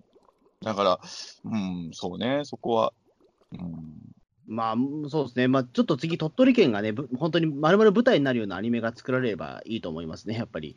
うん、今だって、逆に言うと聖地巡礼ができない、逆になんていうか、そのアニメの舞台になってない県の方がちょっと珍しいかもしれないですからね、今、正直、47まあね。都道府県の中でも。今あれだもんね、えっと、なんだっけ、そのアニメの聖地巡りマップみたいなのありますもんね、全国。ああ、僕、あの迷迷子を買ってます、それ、えー出たら。えそういう意味で言うと、まあ今は、やっぱアニメとかにそういう力をお借りするのが、今、まあそれこそだから本当、今、茨城県はアニメの恩恵すごい受けてるので、ーうん、やっぱそこは、そう、そういうことが起こるといいなとは思いますそうですね、まあだから本当にね、まあ、もしかしたら鬼太郎としても、だから、まあ、いとりあえず調布がとりあえずそのメインになってるけども、うん。まあ本当はだから鳥取もね、あのももうちょっと出したいのかもしれないけど、うん。まあだから、僕なんかからすると、今、調布住んでるので、うん。すごいご当地アニメ感がロッキーの鬼太郎はすごいあるんですけど、うん。あのーまあ別にほら、マナが毎回出なくてもいいわけじゃないですか、うロッん。キーの鬼太郎。だから、もうちょっと鳥取会、別にマナが来なくてもいいから、鳥取会があってもいいのかもしれないよね、たそういう意味ではね。もっとそうですね。う。うんん。とは思いました。ね。ギャグ的に言うとですね、はあの全体的に僕、今回のギャグは、やっぱさ最初に言ったように僕の好きなタイプのギャグなんですけど、あえて言うなら、あの少女おじさんがね、そのなんか鳥取のパワーみたいので、なんかスーパー鳥取人みたいになるじゃないですか。うん。あのそれでなんかその魔病に攻撃するじゃないですか。うん。あのカニ鉄砲以外は、なんか名所とか名産品の名前だけ言ってたのがちょっと不満ですね。あの、鳥取砂丘とかなんとか言ってましたね、ずっと。ででも、どうせなら鳥取砂丘圏とか、夢港タワー昇竜圏、昇竜圏ってちょっとまあ、そのうんまあわかんないけど、あの、ちょっと技名っぽくした方が良くないですか、そこは。そうですね。ちょっと少女おじさんはそのあたりのちょっとセンスが欠けてたんじゃなないんかな。か、20世紀なしとか言って殴られても、その20世紀なし、パンチ、パンチってもそううそうそう。ええ。でもそう、そういうのにした方がより面白かったとは、ちょっと。うん。そそこぐらいかな、俺、今回のギャグはもう全体的に大好きなんで、あのーそこの最後の少女おじさんの戦い方は、もうちょっと技名っぽくしてほしかったっていうとこぐらいかな、個人的にちょっと気になったのは。うんそうですね、まあ、僕もまあ僕もどギャグとしてはおおよそ良かったですけど、うん、ななんかそのなんだっけ、なえっ、と、カニ、カニ次郎でしたっけ、まあ、特殊暗殺部隊、カニ次郎あんた出したろうって、特殊暗殺部隊ってこれ、ありなのかと思うんだけど、そもそも。あと、ちゃんと偉いなと思ったのは、あのゆるキャラがさ、あのちゃんとあの頭が転んで頭が抜けてるシーン見せてるところですよね。あれ、ダメじゃないですか、でも本当は。やっちゃだってあれ、あんま詳しくないけど、多分本当にいるゆるキャラでしょ、あれ。うん、だと思いますよ、あれ。だからあんなシーン、アニメトイレ見せちゃっていいのかないや、本当はダメだと思うんですけど、ね、なんで出したんだろうと思ったけど、ねえ結構そこがロッロッキー北郎の攻める、ここを攻めるのかみたいな、ね。そっか、中身はちゃんといるんだよっていうことをちゃんと見せないといけないというか、これ多分だけど、でもこの回って鳥取視聴率はいつもより絶対高いはずじゃないですか。うん、そうですね。あれでもこれって今回、鳥取県の CM 流れてましたっけ？俺あんまり知らない、あ、CM は流してない、今回。あ、流してないですよね。うん。俺あんまり知らないんだけど、鳥取県知事は本当にダジャレとかめっちゃ言う人なんですか？いや、これだけじゃないですか、でも。だって名前も、だって野沢正史って、まあ野沢、でも、えこういうキャラにわざわざしてるっていうことは、なんか元ネタとしてダジャレが多い知事とかいうのあるんじゃないの？違う、ないのかな？俺、ちょっとその辺はわか、やっぱ鳥取の人じゃないんでわかんないんですけど、どんくらいモデルにしてんだろう、知事の人とかもって、えっちょと今、ちょっと鳥取県の知事の方調べたら、平井真二さんという方で、うん、あの千代田区神田生まれです。バリバリ江戸っ子ですね、この方。ええ別にいいですよ、それはね。全然いいです。でもその時点でちょっとあれじゃない、でも多分 あの多分違うんじゃない？多分、ええいや、でも今回の知事、どこの人かって、あ、そうか、でも少女おじさんとは昔からの付き合いそうそうそう、その時点でフィクションが入っちゃってますね。まあ、そこら辺はね、創作なんですよけどね。うん、まあで、も、江戸っ子から鳥取の知事になってる人もいるわけですから、まあそうですね、ええ穂積君も鳥取の知事目指しなよ。まあ、知事になれるんだったらね、まあ、ね、うん、そうですね、確かに、まあ、知事はでも確かに、まあ、んなんだ頑張ればなれることないないと思いますけど、まあ、そのまま東さんもなりましたし、そのまんま東さんが慣れたのはちょっと土壌が違うから。まあね、確かに。あとあの人、早稲田だから、早稲田。あそうか、早稲田ですもんね。あなたみたいに学歴ないわけじゃない。え えいや、まあでもね、あのあ、俺でもそこも一個気になあ、もう一個気になったとか思い出しました。あの、はい大鳥取帝国なんだから、知事じゃない方がよくないですか？ああ、そうか。なんか王になればいい。なんか、なんか。国王とかになればいいのにと思っちゃった、そこは。とそうですね、ちょっとその名前はね、その確かにその継承は変えてもよかったかもしれない。なんか帝国なのにずっと知事ついてるから。ってね、ちょっとおかしいから、あの、今日から独立して大鳥取帝国になって、今日から私は知事じゃなくて王だってなった方がいいのかなとはちょっと思います、ね。うん。うんでもまあ、ほでも本当になんだろう、その、鳥取侮辱罪とかのワードもすごい面白かったし、うん。うんあとね、あのーこの回って、ね、マナも猫姉さんもめっちゃ可愛くなかったですか？ああ、まあそこはちょっとね、作が頑張ってましたね、正直。えね、頑張ってるよね。今週どっちもめちゃくちゃ可愛いよね。えうん。俺ね、あのー正直前もピーターについて話したけど、やっぱ猫姉さんのインパクトが強いのもあるんだけど、あの、マナの可愛さはね、2年目のがバンバン出てる気がするんですよね。うん。マナってこんな可愛かったっけかなって、2年目になって思うことが多いんですよね、なんか死んだそうですか。うん今週のマナとか、まあこれ単純に作画の力、まあでも活躍もしてるじゃない、今週のマナは。まあ鳥取県、まあ鳥取県のマナーは比較的アアグレッシブですよね。うん。で、この回は結局、鬼太郎も猫姉さんも洗脳されちゃってるからさ、うん。そういう意味で言うと、そのマナが、マナと少女おじさんが頑張る話だから、すごいヒロインとして魅力的に見えたかなあっていう。そうですね。去年、だから去年の鳥取会も結局ね、その海砂島にとどめをさせたのはやっぱりね、少女さんでしたから。ってことはあれですよ、少女おじさんって、今回も、だって結局、鬼太郎マビを倒してないわけじゃないですか。うん。少女おじさん、妖怪倒すの2度目なんですね。まあそうですね。ええゴーストバスターじゃないですか。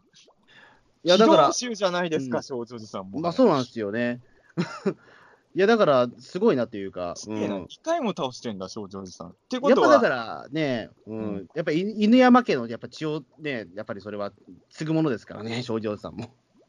あーじゃあ、じゃあ、あの、まあ、鳥取じゃないかもしれないけど、マナも、あの、スーパー鳥取人的なパワーアップどっかであるかな、あの筋肉バーンみたいな。まあだから、あの、なんだろう、鳥取エキスを飲めば全然、ええ、鳥取でもあれは鳥取でしたっけ？それはええ少女おじさんは鳥取愛があるから、多分あのパワーアップができたと思うんで、マナはそこまで鳥取愛がないから、だからマナにはスーパー調布人になってもらいましょう。ああ、そうか、調布のね、ええ、エキス調布愛、何があるんだろう。調布帝国の回で、その、スーパー調布人マナを見たいですよねなんだ。だるまのエキスとか取るんですか？え神神大寺のだるまとか、そばとか、神大寺ばっかだなえ。。神代ばっかり。じゃあ、そう、調布もだから実は観光地で神代しかないんじゃないか疑惑も実はあるんですけどね。ええいや、そんなことないよ。今はもうすごいよ、調布なんて。駅前とか。あ、だって今度あれだよ。あの、寝袋シネマやんだよ、調布で。何ですか、それ、寝袋シネマって。調布で寝袋にくるまってみんなでスター・ウォーズ見るんですよ、大スクリーンで。ええ、何それ。調布って結構いろいろね、あの、面白いことやってるんですよ。なんか花火大、なんかはね、まあ、花火大会もあれば、まあねあと、調布にはほら、あの、怪獣のゆるキャラもいるからね。あそうか、ガガチョラでした。ガチョラもいるから。えだからもう調布なんてのはもう、東京で一番いいとこですよ。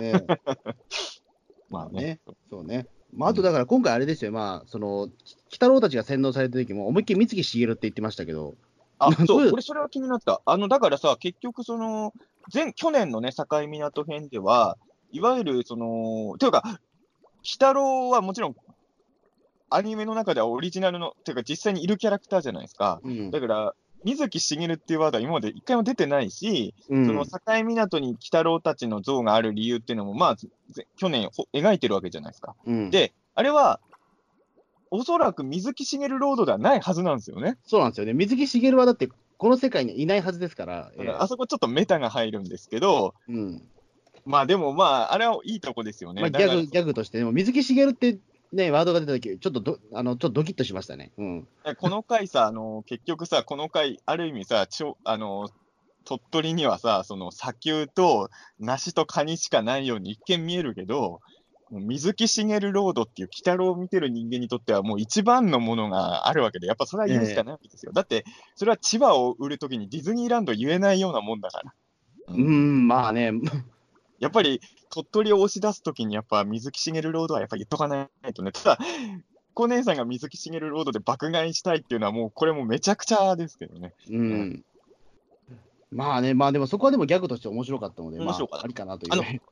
あのギャグっていうかさ、あの、マビオがさ、あの、俺、あれすごい好きでさ、ちょっとそこさ、あの、録画したの見見返したというか、聞き返したって感じなんだけど、あの、鳥取、鳥取、鳥取みたいな洗脳あはいはい構成の時あれがめっちゃ癖になっちゃって、ああ。あれ、マビオの声優さんがやってるのかな？どう、あ多分そうですよね。でも声同じですもんね。うん。あれ、良かったですね。うんうん。マビオは僕の大好きなあの、ゴーザウラーの主人公の声優さんですけど、ね。ああ、そうなんですか。じゃ結構ベテランの方なんですね。こちらの。あの、鳥取、鳥取、鳥取はめっちゃ癖になっちゃって、ちょっとサントラに入れてほしいなって。まあちょっとあれ、いいですね。なんかあれ良くない？あれ。なんか。うん。ななんか本当になんか洗脳かかりそうな感じありましたね。なんか可愛らしい。でもあれは確かに鳥取、俺、俺、茨城とかだとバが入っちゃうじゃないですか。ああ、はいはい。なんか、やっぱその、あのー、響きなんていうの的にね。可愛らしく響かせようと思った時に鳥取は確かにいいんだろうね。あれ、広島とか岡山でも無理だよね。鳥取だからあの呪文の可愛らしさができてるっていうのは確かに。そうですね。やっぱり動物が入ってるのでね、やっぱ鳥っていう。うんそれでちょっと可愛らしく覚えるのかもしれないです。でも熊本じゃ難しいのかもしれないけど。そうそう、無理でしょ。だから、その響きですよね。うん。だから、熊本とか茨城はかっこよさで売るしかないですよね、そういうの。まあそうですね鳥取は可愛らしさで売れるんだなと思いましたね。あそこちょっとね、良、かったなと思う。うん。あと、あのーまあ、これはやっぱちょっと僕でもこの回の脚本素晴らしいなと思ったのは、あ、あのーこんなにまあ鳥取とかをネタにしてる話なのに、結構原作の魔病の要素を入れてるってとこですん。これは俺は結構、あすあの全然その妖怪だけ使って全く関係ない話作ってるわけじゃないっていうのがすごいと思いましたね、この話は。うん。なるほど。え、これはあれでしたっけ？えっと、新、あの、80年代になってから作られたやつなんでしたっけ？はいはい、そうです、そうです。あ、そうですか。じゃあ俺読んでないわ。あ、うん読んでないですね。あの、だから、読んでない人からしたら、まあ、穂積君読んでないんでしょ？うんあこの話って原作の要素とかほとんどないと思ったでしょ？ないと思いました。実は、ね帝国はオリジナルかと。ええあ、もちろん大鳥取帝国なんてのは原作に出てこないんだけど、要は原作の魔病も、あのー美人の女教師に化けて、ほうほうあの。生徒たちを洗脳するんです。あで、洗脳して日本の、日本征服を企んでたんです。あ、あ、じゃあもう、じゃあ魔病がやっぱりそのふさわしいですね、この敵。そう、だからその魔病をこの回のキャスティングしたのは、その原作の、まあ、洗脳作戦で日本を支配しようとしてた妖怪だからですよね。うん。で、もう、あともう一個あったのはね、あの、原作の魔病も、あの、何箇所だっけ？その今回もだから少女おじさんが魔病の弱点気づくじゃないですか。うん。あれ原作でもあるんですよ。はあはあ、原だ。作でも鬼太郎が魔病の弱点がこことこことここだっていうの分かって、そこに指鉄砲を撃つんです。はあはそこをだから少女おじさんが全部つついて、最後指鉄砲じゃなくてカニ鉄砲でとどめ刺すっていう、あのーすごいね、原作を鳥取風にアレンジしてるんですよ、ちゃんと。あ。おそれすごいな。だから実は結構原作の要素を生かしてるんですよ。うんこの、このね、ちょっと原作のアレンジ具合は、なかなか俺は天才かなと思いましたね。あの、ちょっとね、あの原作をこんな風に、ま、全く違う話として作るならともかく、こんな風にアレンジするってなかなかすご普通思いつかないぞと思どうなんですか？何が先だったんですかね？まあ、鳥取を例えばその、うん。えっ、と、まあ、テーマにすると決まったときに、うん。魔病だっていうふうにすぐに思ったのかどうかですよね。うん。まあで、も、もう俺も完全な予想だけど、多分大鳥取帝国が先にあったとは思うんですよね。魔病からじゃないよね。そうですよね。多分そのうちで、なんか洗脳、じゃあ魔病かってことになったのかな。だと思う。だったら、じゃあな、とどめ刺すときとかも、原作の要素入れようっていう順番だとはおそらく思うんですけどね。うん。いや、魔病でよかったよね。あの、原作の魔病は、そういう意味で言うとあんまり可愛げのあるキャラじゃないんだけど、デザインが可愛いキャラだから、この回の知的にも、要はその、俺最初思ったのはさ、その序盤にその知事がさ、あの、なんで鳥取の良さわかんないんだっていうのを、その、猫が見てるじゃないですか。はうんあの、電信柱の上みたいの見てるときに。あの時は、まさか鳥取愛で行動する妖怪とは思わなかったよね。うん。もうちょっと裏があるのかと、さすがに。その動機で動いてたんかいっていうね。うん。あれは良かったなとは思いますけどね。うん。うん。ねまあ、そういうところはね。うん。一個わかんないのは、まあ、それが揚力の問題なのかもしれないけど、あの、大鳥取帝国に行くのに並んでる人たちいたじゃないですか。うんあの人たちはもう、大鳥取帝国になってるって分かってるわけじゃないですか。うん。マナとか、マナとか鬼太郎猫娘は知らないんですよね。うん。ちょっと不思議っちゃ不思議ですよね、あれね。うん、まあ子供だから知らなかったのかな。いや、そんなことはないか。ニュースを見てなかったってことニュースを見てなかった可能性あると思いますよ。えそれか、これから行くとこが独立してることぐらいは普通知ってそうだけどね。ていうか、うん前もそうだけど、マナっていうのは一人で行けるんだね、境にまあ、中学生ですよ。前ねえ、まあ前回も飛行機乗って行ってましたからね。一人でお父さ。ん、お母さん、今回一緒に行かないんですね、ね。次回出てくんのかなそうなんですかね？うん。予告にでもちょっとね、怖いのはあれですよね、そのマナのお母さんと猫娘が鉢合っちゃうと怖いですよね。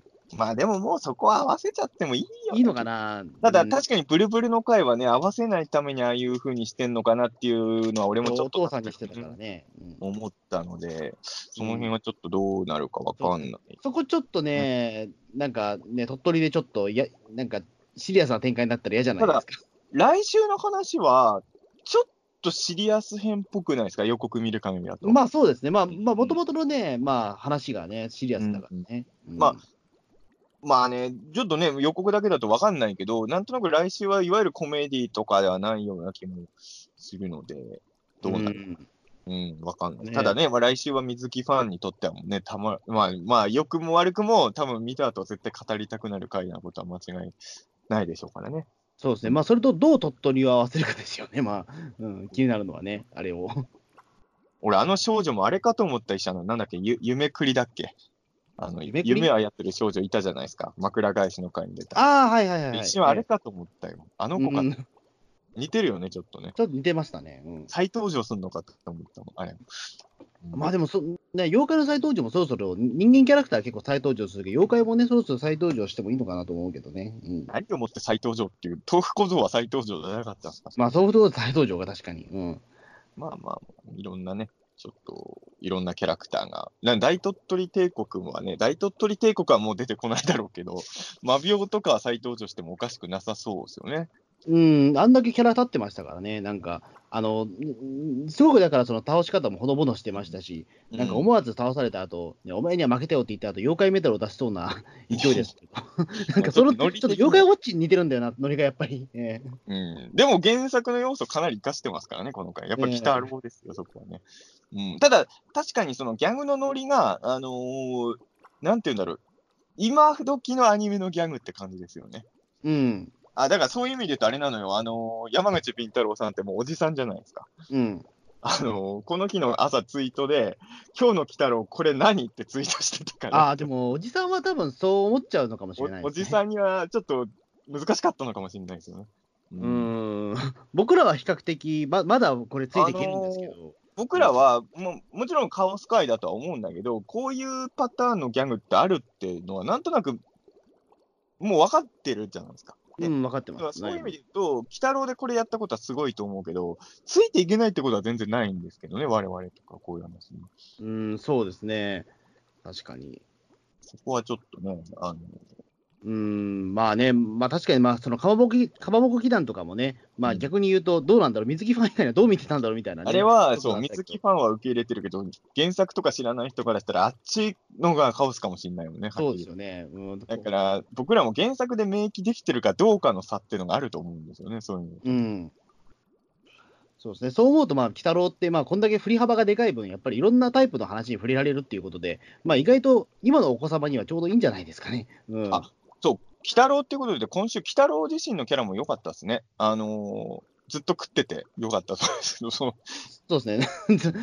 あの、基本的に、まあ、今回食うことぐらいしかやってないですね、正直。ええあの、でもこれやっぱ、あんまないからな。鬼太郎っぽくないですか、要は猫ね、猫姉さんとかは結構この状況に戸惑ったり、慌てたりしてるけど、うん鬼太郎は基本飯食ってるだけなんですよね。うん。これでもやっぱ鬼太郎っぽくて俺は好きやな。うんうん。ねえ、確かに。ずっと食ってるんだなって。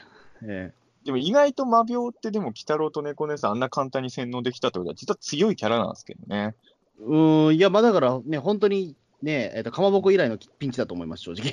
ええジョージおじさんがちょっとイレギュラーだっただけで、正直言うと鬼太郎ファミリー全敗してもおかしくないぐらいの強敵だったんですよね、実は魔病ってね。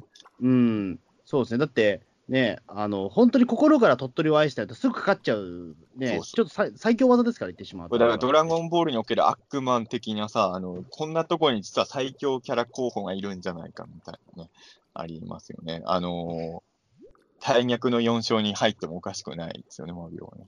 まあそうですね、このままね、えー確かに、対局の4勝でもの一人でもおかしくないぐらいの戦闘力あると思うんだけどな。大逆の4勝が大鳥取帝国作ってたら、やばいっすよね。いや、でも、言ってしまうと黒坊主みたいにその水道に毒を入れたよりも、鳥取大帝国の方が罪は重いっちゃ重いですよ、正直。俺でもね、あの、罪が重いかどうかはわかんないけど、正直言うと、その、日本の危機的なことで言うと、だってあれがばらまかれてたらもう日本中が洗脳されてたんでしょ？うん。え、なんだし、黒坊主とか800やた抜きレベルの脅威だったんじゃないですか、実は。だあの、そうなる前に止める。だから、魔病って実は、ロッキー北郎の中でも結構最強キャラ候補ですよね、マジで。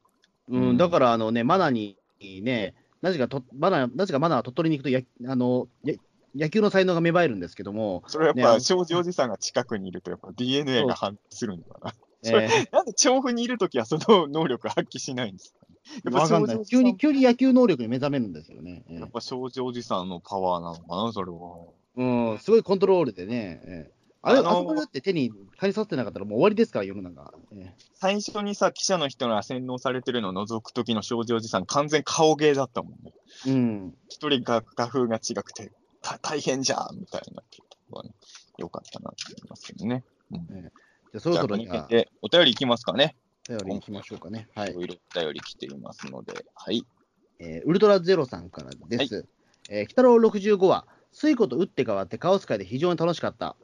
海砂糖に剛速球を食らわせ、今回はスーパー鳥取人となったおじさんには、えーおじさんには、えー残る地獄の2章を鳥取に引きずり込み、採取してほしいです。えー名物で洗脳薬を作れて、梨スイーツや鬼太郎グッズも揃った水木ロード。鳥取県へみんな来てね。もう一つですね。はいはい。でもアニメで大げさに、大げさに演出しているだけで、人口が少ない鳥取県に本当に何もないんじゃ。鳥取、鳥取。食べ終わったら、ハサミに使える、えーカニの手が最高。梨スイーツには鳥取コーヒー、あ、砂丘コーヒーが合う。父のダジャレには腹がよじれる。水木ロードで、えー鬼太郎グッズ買いまくり。大鳥取帝国万歳。こうね、あのーもう、穂積君の朗読に最近演技力を求める投稿が、そうですね。え ー全然対応はできないんですけどね、その、そうそうですねこれ。多分鳥取、鳥取の洗脳の後は多分あの、劇中の大鳥取帝国の人たちみたいに、もう超ハイテンションで読んでほしかったんじゃないですか、これそこまでのゲートはできないです。ちょっと、えーえーそこまでのゲートはあでもやっぱあれなんだねちょっと間違えないように読むだけをちょっと、えやっぱあの、みんなの操縦者のこと、スーパー鳥取人って言うんだね。ーうーん、まあそうですね。まあ、確かに、まあ、つまあ、スーパー鳥取人ですね、あれは。えーエフェクト的に鳥。取人だってやっぱ、まあこれは我々世代だから、ドラゴンボール世代だからなのかな。うん。どっちかっていうと、ボボボボボボボボの方とかのがね、ビジュアル的には近い気まあ。筋肉ムキムキはそうですね。えそんなにドラゴンボールはああはならないからね。ーうん。どっちかっていうとあれトグ、トグロ兄弟みたいになってますよね。ああ、そうかそうか。えーあの、ムキムキ具合はそうか。えうん、まあでも、僕はあの魔病が地獄の4勝になってもいいかと思ったけど、ウルトラゼロさんは、少女おじさんに地獄の2勝を倒させてもいいんじゃないかっていうね。だから、ん。ロッキー、まあ絶対ないでしょうけどね。そう。えー俺ね、あのー今のあのニュータイプのあの天気の子、はい。天気の子表紙の最新号をこの間買ってきたんですけど、はい。鬼太郎が別冊付録でついてるんですよ。おお、ついうんに別冊になりましたか？別冊、だから天気の子のが表紙の号だから、売り上げは悪くない号ですよね、多分いつも。うん。うん、だからそんな時に鬼太郎が別冊付録でつくのはいいなと思ったので、そこ読んだら、あのーなんで大逆のよしに黒坊主になったのかとか、まあ、黒坊主になった理由としてはじゃないのか、あれは、本当はやっぱ黒坊主じゃなかったってこととか、はっきり書いてありましたね。あ、そうなんだ。うん、本当は別の妖怪だったんだけど、まあ、妖怪っていうか、うん、まあ、それはちょっとニュータイプの別冊を読んでください。ええそうですね。まあ、あのね。え本当は黒坊主じゃなくて、まあ、妖怪ファンが聞いたら、もっと誰でも納得するやつがやっぱキャスティングされそうだったんだけど、いろんな理由で、それはなしになったっていうのがインタビューで答えられてましたね。ほうほうほう。ただ、なんでだから黒ポーズにしたのかっていうのは書いてなかったですね、結局。あ、そうか。じゃあ何だったんだろうね。ただ、本当は違かったんですよ、やっぱ4勝の。ああ、そうなのか。いうのは書いてあります。まあでもちょっと今月のニュータイプはそういう意味で言うと、あの、ちょっと要チェックかなと思いますね。うん。天天気の子の。天気のこ。とうん。ただ天気の子のことを知りたいなら今月はカットが一番いい雑誌でしたね。ああ、まあ天気の子はね、やっぱり今、どの、やっぱりね、まあ、もうアニメとかじゃない、もうアニメとかの範疇を超えちゃってるからな、やっぱりもう今やもう。ええいやいや、アニメですよ。まあ、アニメではあるけどさ、うんアニメではあるけど、やっぱりちょっとね、その、ブームのなり方がさ、新海誠1万字インタビューがカットには載ってますからね。ああ、すごいな、うん。ただ俺、あの、実はまだ天気の子まだ見れてないんですけど、あの、俺が初めて見た天気の子のレビューは、あの、台風人間が出てくる映画っていうレビューでしたからね。それは本当なのかな？わかんない俺まだ映画見てないから、あの、俺が初めて見た天気の子の感想はそれだったんですよ。うん、じゃあ台風人間ちょっと期待しないとな、え新海誠が台風人間を描いてる映画らしいです。そうなのかな、えまあちょっとね、僕、俺実は君の名はすごい好きな人なんで、天気えの子僕も実は大好きなんですよ。ええます。じゃあ次のお便りお願いします。スイカベアードさんからです。えー、少女おじさん会視聴。私は30分何を見ていたんでしょうか、えータイトルを見た時点でやばそうな雰囲気はありましたが、ここまで狂っていてぶっ飛んでいるとは。1週間前に街一丸となってある一家をいじめていた憂憂鬱な回を放送していたアニメとは思えない。あともう一つですね。えー、鬼太郎は過去作含め、振れ幅の大きい作品ですが、ここまでとは、六家恐るべし、そして少女おじさん恐るべし、マナのコントロール恐るべし、鳥取力恐るべし、来週は隠れ里、えー、脚本長谷川さん、6期でどのように描かれるのか、1週間後が待ち遠しい。おー来週、脚本、長谷川さんなんですね。そう。長谷川さんでも割と、あれ、えっ、と、前回、あ、てか、うん前回スイコも長谷川さんだから、結構すぐなんですね。えー、1話挟んで。一応ていうか、あれですよね、えっ、と、確か、スイコの前の回は脚本井上さんでしたよね。あそうですね、あの、七夕会。今のところだから、そこのの井上さん、長谷川さんで、ちょっと連、ね、交互になってる感じですね。なんかあのーちょっと平成ライダーみたいな感じですね。なんかね。あの、いや、まあ、娘さんの方は仮面ライダー書いてないけどね。うなんか井上さんと長谷川さんの脚本が続いてると、なんか平成ライダーの脚本家を見てる あそうか、そうか。えなっちゃいますけどね、ちょっと。うん。いや、でもそうか。いや、でも本当そうね。まあこ、でも本当このフレカバーが、まあ、ほどよく言ってたけど、オムニバス的なね、面白さ。本当にそうなんだよ。先週、だから、まあ、その、先週が、その、どっちかというと田舎の嫌なところを描いたと思ったら、今週は田舎のいいところで、あの、僕は実際の鳥取、まあ、鳥取って言っても多分いろんな町と村があるから、その、場所によって違うと思うんですけど、結局地方の良さっていうのは、そこに住んでる人がいいかどうかによって変わってくると思いますよね。えうん。これは間違いなくて、僕も今東京住んでるけど、やっぱり地方いる頃ってのは、やっぱり隣近所の付き合いっていうのがすごいあるんですよ、やっぱ東京と比べると。だから、その時にその周りの人たちと親しくなれれば、地方ってすげえいいとは思うんですよ、確かに。うん。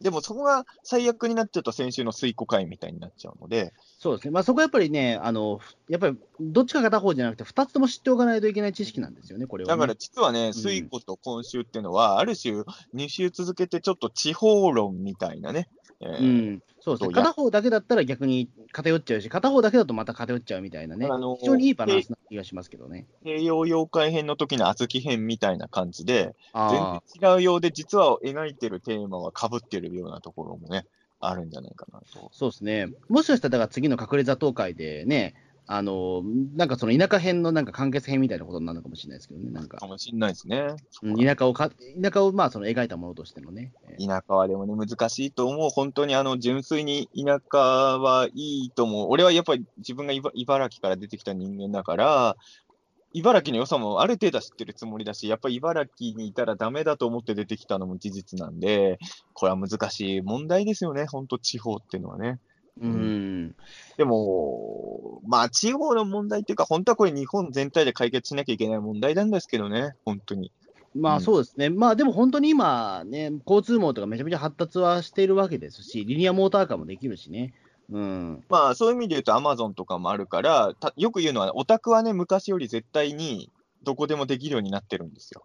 うん。やっぱ俺、茨城だったから、茨城のアニメオタクとか大変だったわけですよ。うん。だって、その、いわゆるアニオタが欲しがるグッズなんて売ってる店近くになかなかないし、うん。うん、だからそういう意味で言うと、今はね、すぐに取り寄せられるわけじゃないですか。そうですね。あ、でもそれで言うと、俺、先々週に俺、福島まで行ってきましたけど、あの、福島のアニメイト行ってみたんですよ。うん、ちょっと時間空いたんで。うん、そしたらものすごい人の多さでしたね、でも。うーん、まあ土曜日のに夜っていうのはあるんですけど、うん。なんか本当に人がめちゃくちゃ多くて、あ毎日こんな盛況なのかなみたいな、うん、思いましたね。うんまあねだでも、あそこに多分いろいろその福島のかアニメオタクって集まるんだろうなっていうのが、ちょっとそういった感じは受けましたね。うん、いや本当に、まあね、だんだん変わってはくると思うんですよね、そういうと。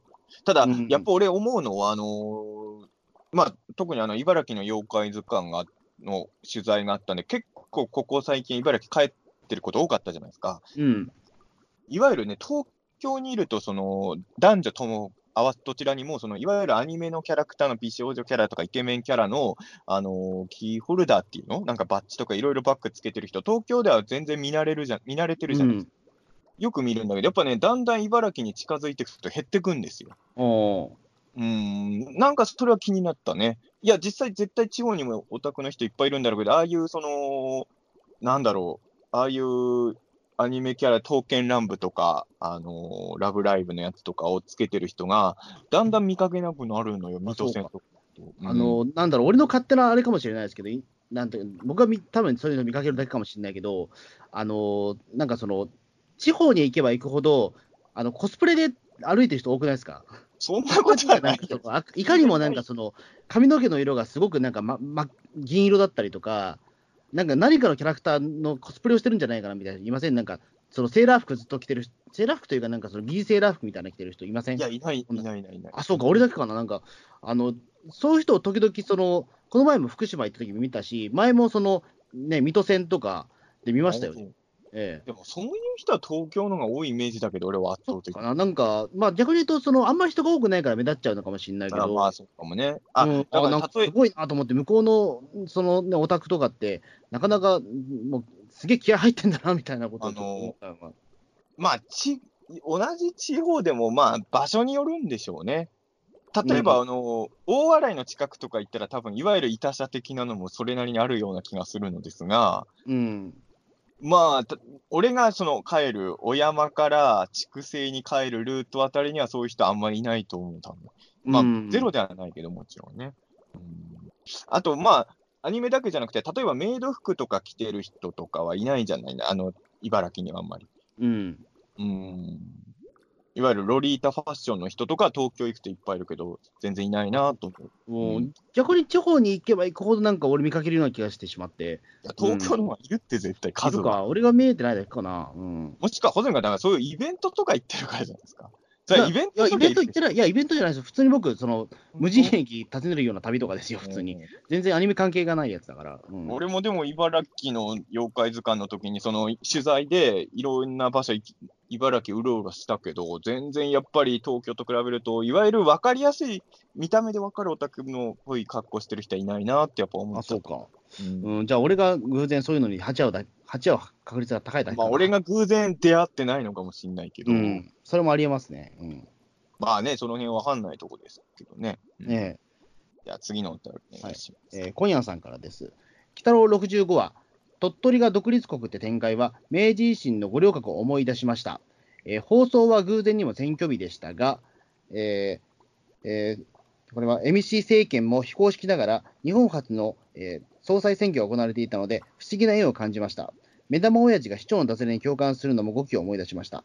もう一つ、えー北郎65話、えー猫娘が馬兵と戦うかと思えばそれもなく、鬼太郎たちまで洗脳されて、えー少女おじさんがまさかのバトルは、一見ドラゴンボール的に見せて、筋肉マンや北斗の拳や、今年公開の劇場版名探偵コナンをも彷彿させるシーンで、スタッフの気合を感じました。とのことです。そうか、確かに考えてみたら、猫娘と魔病のバトルがなかったな、意外と意外猫同士なのにね、猫同士のバトルとかいかにもやりそうなのに、そこはもう洗脳させちゃったんだな。うん、乾杯になってましたからね。うんまあでも、よかったよね。あの、洗脳されてる鬼太郎と猫娘ってすごい、いつもと違った意味でキャラが立ってたんで。うん。うん。あのー選挙の日に放送したのは、もしかしたら狙ってた可能性もありますよね。そうですね、確かに。うん、いや、どうだろう、でも、選挙は何何月前に決まったんだっけ、でも。そうどんくらい前から決まってたんだろうな。1ヶ月ぐらい前かな。そこから調整できるもんなのかよくわかんない何けど。では間に合わないか。うん、じゃあ、本当結構偶然だ。だったかもしれないですね。うんなるほどね。まあでも確かに選挙の日に、当然鳥取でも選挙行われてるわけじゃないですか。うん。大鳥取帝国の会が応援されてるっていうのは、ちょっと面白いですね、確かに。うん。まあ、ちょっといい偶然だったの確かにこれはね、うん、思わず、その鳥取のね、あうんの方はだからちょっと、ね、鳥取の方で、まあ、この鬼太郎を見て、その後選挙も見た方はね、うん、すごくなんか、ちょっと怖い思いをしたんじゃないでしょうか。怖い思いをしたのかな。わかんない。いや、わかんないけど、えでもこういう話があると、なんて言うんだろうな、その子供もちょっと知事とかそういうものに対していろいろ考えるじゃないですか。えうん、いいことだと思いますけどね。うん。そうですね、やっぱ知事とかって、やっぱりすごく注目されてるんですか、茨城の知事とか、僕、茨城知事誰か知らないんですけど、でしょうか。まあ、俺もほら、今茨城住んでるわけじゃないから、うん、あれだけど、ただまあ、まあ、そういう意味で言うと、東京都知事はさ、テレビにしょっちゅう出てくるじゃないですか。まあね、うん、茨城県知事って別にテレビにも出ないからね。どうどうなんですか、地元ではもちろんその、茨城県知事のの、ね、発言は絶対みたいな感じだったりとかするないよ、そんなもの。の方はないですよね、でも。ええまあ、っていうか、まあ、その近くにいる人は先生様って持ち上げてると思うけど、うんそれはどこでもそうだけど、政治家の人って結局、ある程度もう距離を離れたらみんな愚痴をこぼされる役割じゃないですか。うん。だからそれはもう、そんなに県知事様みたいにはならないですよ、そんな。まあ確かにそうか。うん、俺も一時期そうか、千葉県に住んでたけど、別に森田健作について何かしら思ったことはないな、確かに。いや、それは知らんけど、う んね、いや、小泉君だって今別に東京都知事に対して何も思ってないでしょいやいや、そんなことはないですよ、やっぱりでも。あ、そうん。う。やっぱり僕はだって公務員の息子だから、直属の上司なんですよ、言ってしまうと、東京都知事って。じゃあ、より口が多くなるじゃないですか。いや、そんなことはないです。ええうん小池百合子に対して愚痴が出てこないやつのがやばいっすよ。そうかな？そううんいや、まあそこで、いや、だからそこは言ってしまう、僕もだから田田舎者的なあれなのかもしれないけど、やっぱり、あれなんですよね、その、ね、公務員の息子ってやっぱりちょっとそういうとこあるんですよ。先生様って感じなの、小泉君。うんいや、そんなん言ったら、そういうところそんなん言ったら、俺こそ公務員の息子ですよ。うん、ですよね。まあう、ちの、うちのダブル公務員の息子なんです先生だったんだ。そうそうそう。うん、僕は水道局の、あの、局長の息子で、ね、局長じゃないや、あの、まあ、そうですね、水道局のそこそこ偉い人の僕は息子ですから。えでも、そういう意味で言うと、うちの母ちゃんは別にそんな権力に従うタイプじゃなかったんで、えうん。いろいろ言ってますよ。うん。まあね、ええなんともね、ええおあれですけども。まあ、とりあえず、小池百合子はしょうもないってことで、いやいや、次のそんなことはないですよ、でも。次の問い、次の問い。しょうもないよ。そんなかないよね、もう。ええ頑張ってますよ、小池さん。ええまあ、頑張ってるのは俺も認めます。別にふざササボってるとは思ったことないですよ。えーはい。頑張ってください。小池百合子さん。はい。じゃあ、続いては、アンドロメダあさん。俺あ俺が読まないといけない。はい。はい。えーアンドロメダさん、えーピータン通信とゲゲゲ、うん鳥取県ラブの猫ちゃん会見た。いい、かっこ笑い。はい。よかったんだな。北東真剣伝承者みたいな水木しげるさん記念館館長っぽい名前の、えー、少女寺さんも、えーダジャレの知事さんも、ニコニコ猫姉さんたちも本当いい。うん。郎くんは正義の味方というより、一人の少年としてのびのびしてくれたら私も楽しいわ。ピース。あアンドロメダさんもこの文面からめちゃくちゃ今回楽しんだというのが伝わってきますね。そうですね。うん。まあ、確かにそうだね。うん。あの、みんなが楽しそうっていうのは本当にそうだと思うし、えいや、やっえぱこういう回面白いんですよ。ううん。うん。そうですね。あの本当に俺、この回、まあ、見てる間25分間、まあ、実質19分なんだっけ、本編ロキタルって、うんあの19分間、俺、ずっと楽しかったわ、今回。うん。うん、だから、たまにはこういう回、やっぱいいよね。うん。まあそうですね。まあ、まあ、山口敏太郎さんみたいなおじさんはちょっとわかんない、まかまあ、でもしれないけど、じゃあ確かに。で。も念のために言うと、山口さんもツイートで、何これって言ってるだけで、いいも悪いも言ってないからね。まあそうですね。ただ、俺まあ。はその文面からつ、ついていけてないおじさんを想像しただけで、実際に山口さんがどうだったか、俺、直接話まあわかんしただけないですね。うん。うんね。まあでも確かにそうか、まあ、アンドロメダさんがおっしゃってる通り、まあ、ふ普通の少年としてね、まあ、今回非常にのびのびとしてたっていうのは確かに言われてみれ俺ばもさっきも言ったけど、今週の鬼太郎ってすごい良かったよ。俺、やっぱこういう鬼太郎が好きなんだと思うな。うん。うだかん。らやっぱ鬼太郎って寝たり飯食ったりしてるのが似合うキャラだからさ。うんあだからあの、特に、しかもさ、あの、エンディング変わったじゃないですか。えっと、3週前ぐらいから、もっあ、あと前。はいはいはい。うん。あの、変わってからは今回が一番このエンディング合ってたね。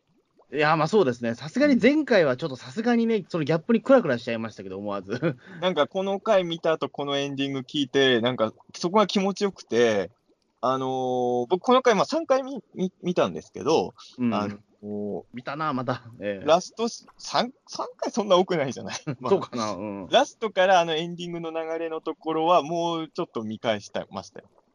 そうですね。だから、あまあずうんね、今回だからエンディングが、まあ、ず鬼太郎の笑顔で終わるっていう、なかなかその本編を見たら、ね、珍しい実は終わり方なんですけど、まあ普通にでもそれはすんなり受け入れられましたね。で、なんか俺的にはさ、このこんな鳥取愛がすごい出た後に、あの調布の愛情でいっぱいのエンディングで終わるっていうの嬉しくなっちゃってさ、なんか、うん。鳥取愛と調布愛でできてる鬼太郎なんですよ。だからあのすごいな、そう思うと。ええ俺は本当、調布住んでてよかったなって本当思いますよね。うんうん。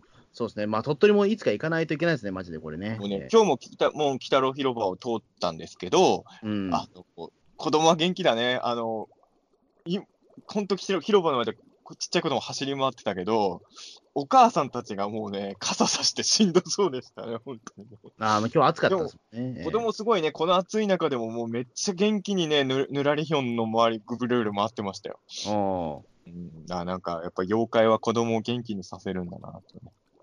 そうですね。うん。あのーエンディングで出てくるさ、鬼太郎広場の次に出てくるのってあれ、トリエの横のあれでしょ、飯食ってるとこ。ああ、そうそうそう。うん。あそこで携帯直してもらいに行ってましたよ。ああ、マジですか。じゃあ、なるほど。ええひどいもんでね、あの、SIM カード入れ忘れた大外機を渡すというひどい。いそうするともう、具体的に店舗名どこだか分かっちゃうじゃないですか、それ言っちゃうと。や、でも、いや、もう、いや、別に、それに対してとにかく言う言う気はないけど、びっくりしましたよ。大外機借りたら電話かけられないっていうね。ありましたけどね。あそう。まあ、調布はね、調布はまあ実はあれなんですけどね。だからそういう意味で言うと、ロッキー、要は、鬼太郎のエンディングに描かれた舞台を通った今日だったんですよ。鬼太郎広場通って、トリエの中のドコモショップ行ったわけですから、ああ、うんなるほど。うん。そうえ大変でした。じゃあ次のお便りお願いします。ーはい。えー次がですね、えー、ゆうすけさんですね。はい。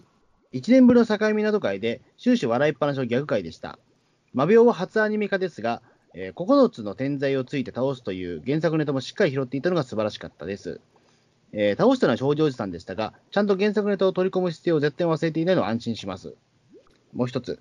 ただやはりというか、今回鳥取県は素晴らしいと、えー去年の境港より大きくはなりましたが、えー土地愛を語るのは去年の海里とテーマが被った感はありました。えーそして来週はあの隠れ里です。えー、二期鬼太郎と3本の指に入る個人的傑作会なので、これが6期でどうアレンジされるのか本当に楽しみですと。うん。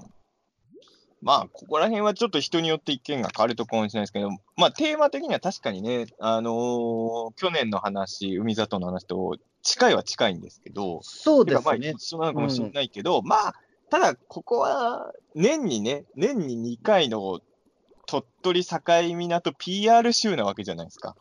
うん。だからまあ、これでいいのかなと。あと僕ね、多分ね、うん去年のピーターン通信で言ってると思うんですけど、境港編に出る敵妖怪とか、っていうか、境港編は悪い敵妖怪とか出さなくていいんじゃないかってことを僕確か1年前言ってるんですよ。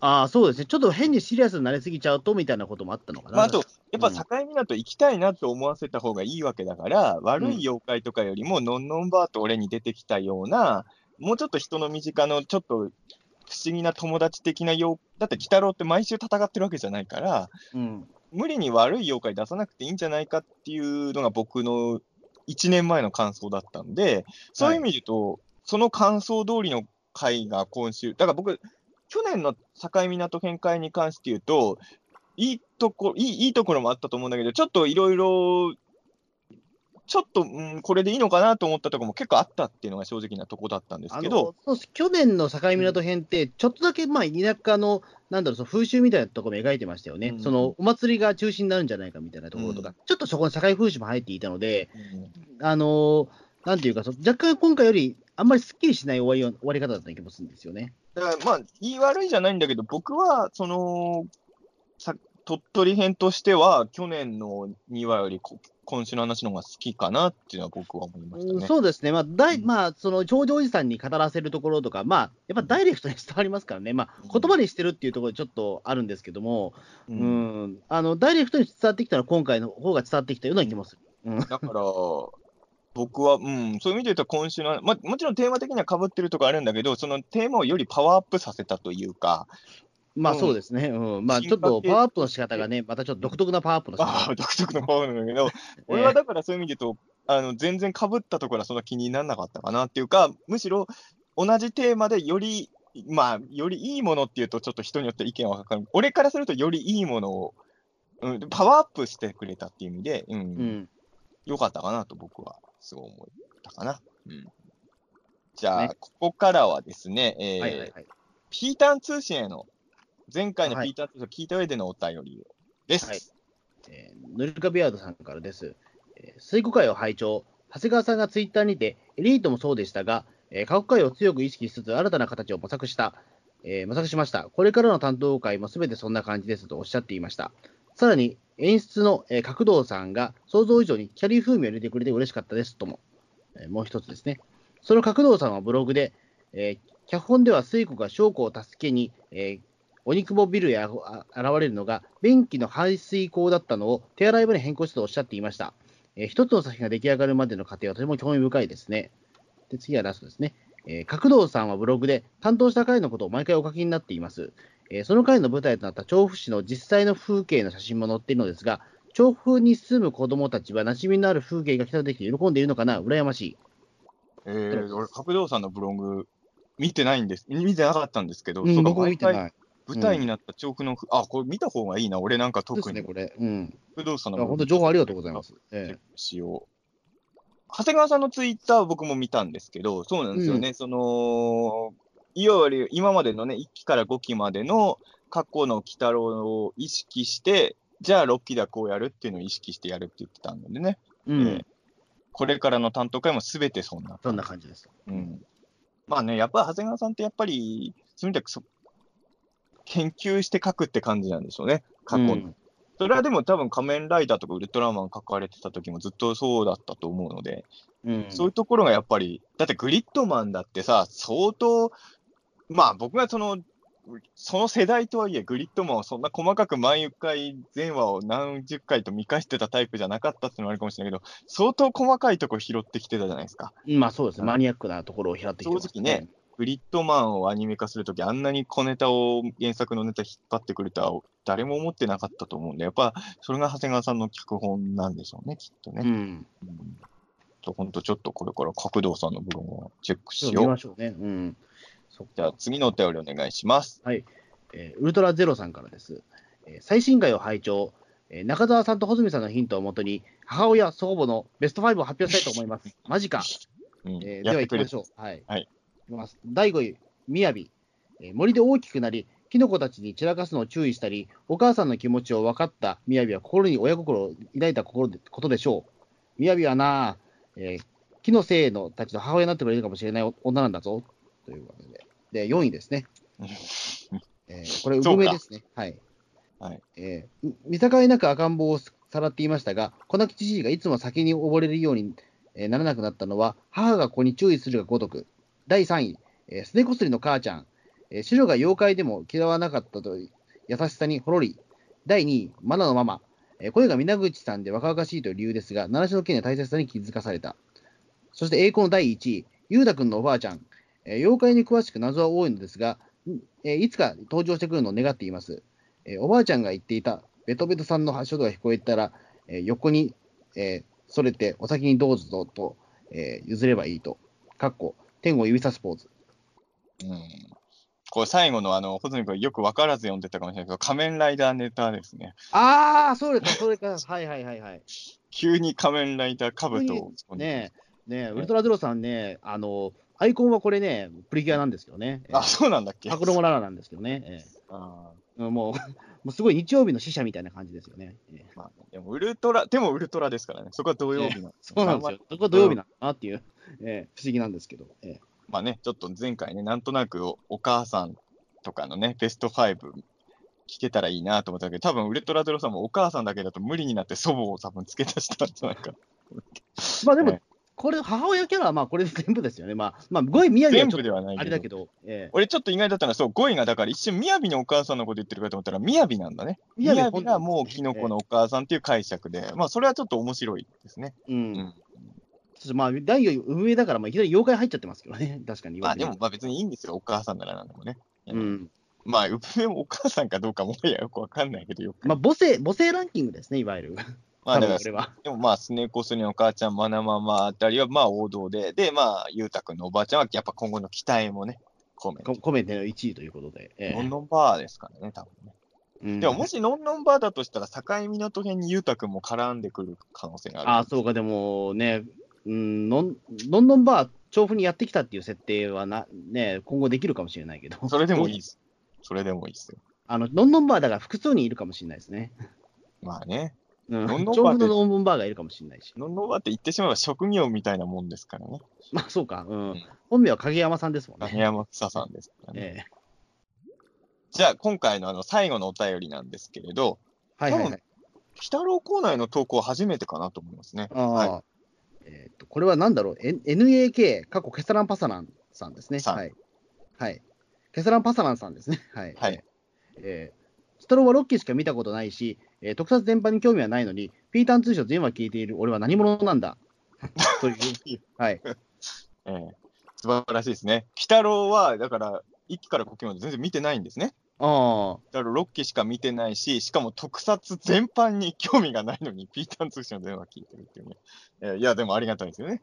え そうですね。まあまあ、そうですよね。確かに、まあ、うん。まあ、ロッキーし、まあ、ロッキーすら見てなかったら、まあ、鬼太郎は何も見てなかったら、まあ、なんで聞いてるんだってことになっちゃうけど、ロッキー見てれば、まあ、なんとか話がついていけんのかな、多分。ええ。ーピーターン通信全話っていうのは多分に、あの、鬼太郎観測会以外も聞いてくれてるってことなんですね。うん。うん。そうですね。だから、特撮原版に興味はないのに、上田の父会とか聞いてるわけですよね。ええあの、ゴジラの回の2時間超えとかも聞いてああ、た。辛そうだな。えいや、ありがたいですけどえね。ええ確かに、特撮全この間さまあねええこの間さ、ほあの茨城の妖怪図鑑の発売記念イベントやった時にさ、あのサイン会になったじゃないですか、最後。はいその時にいろんな話を聞いたら、あのピーターン通信のリスナーさんも何か来てくださってて、あの誰かが言ってたんだけど、穂積君はあの時横にいたから聞いてたはずだけど、あのピーターン通信を聞いてから鬼太郎を見てるって人いましたよ。あ、いましたね。うん、毎回、毎回ピーターン通信を聞いてから、いや、それ俺、それ俺逆にした方がいいと思うんだけど。いや、まあまあ、いろんな楽しみ方があると思うから、人それぞれでいいと思うけど、それはちょっとびっくりしましたけどね。いや、そうですね。今度僕も試してみようかなと思ったんですけど、あ無理だ 俺が喋ってんだよって話でね。ええこの感想聞いた後見るって、ちょっと変な、ね、どどんな感じなのか。いや、僕らは俺絶対それ分からないんですよ、感覚としてね。喋ってる以上ね、我々が喋ってる以上。でも結構さ、そうなんですよ。だから、あの、この鳥取帝国放送日の時にやったイベントって、あのー僕が客席に直接ピーターン通信聞いたことある人にいますかって聞いたら、結構手挙げてくれてたんですよね。いや、びっくりしましたね。うんんなに聞いてくれる方いらっしゃるんだっていうところで。ありがたかったっすね。うん。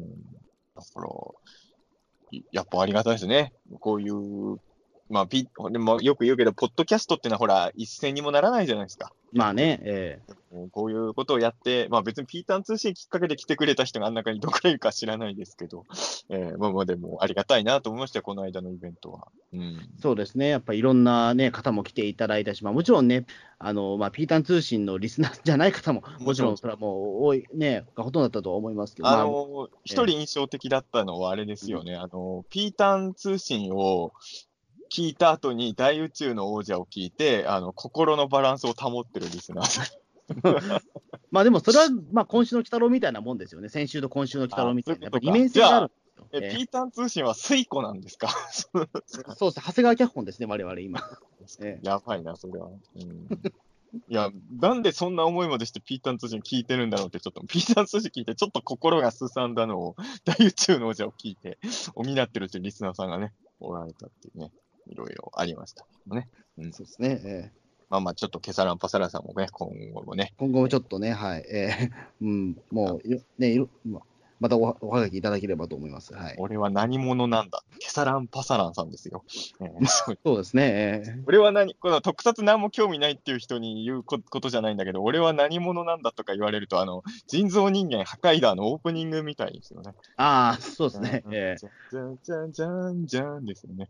えーこれがわからないんですよね、ケサラン。ーまあそうなんですよ。その例を出されても、やっぱりね、あの、の脳みそがむき出しとかいうネタはわからないわけですよ。えーまあ、というわけで、えー来週、あれですかね、境港編は今年も2話なのかな？そうですね。はい。えーじゃあ来週で終わりなのか、境港編は。うん。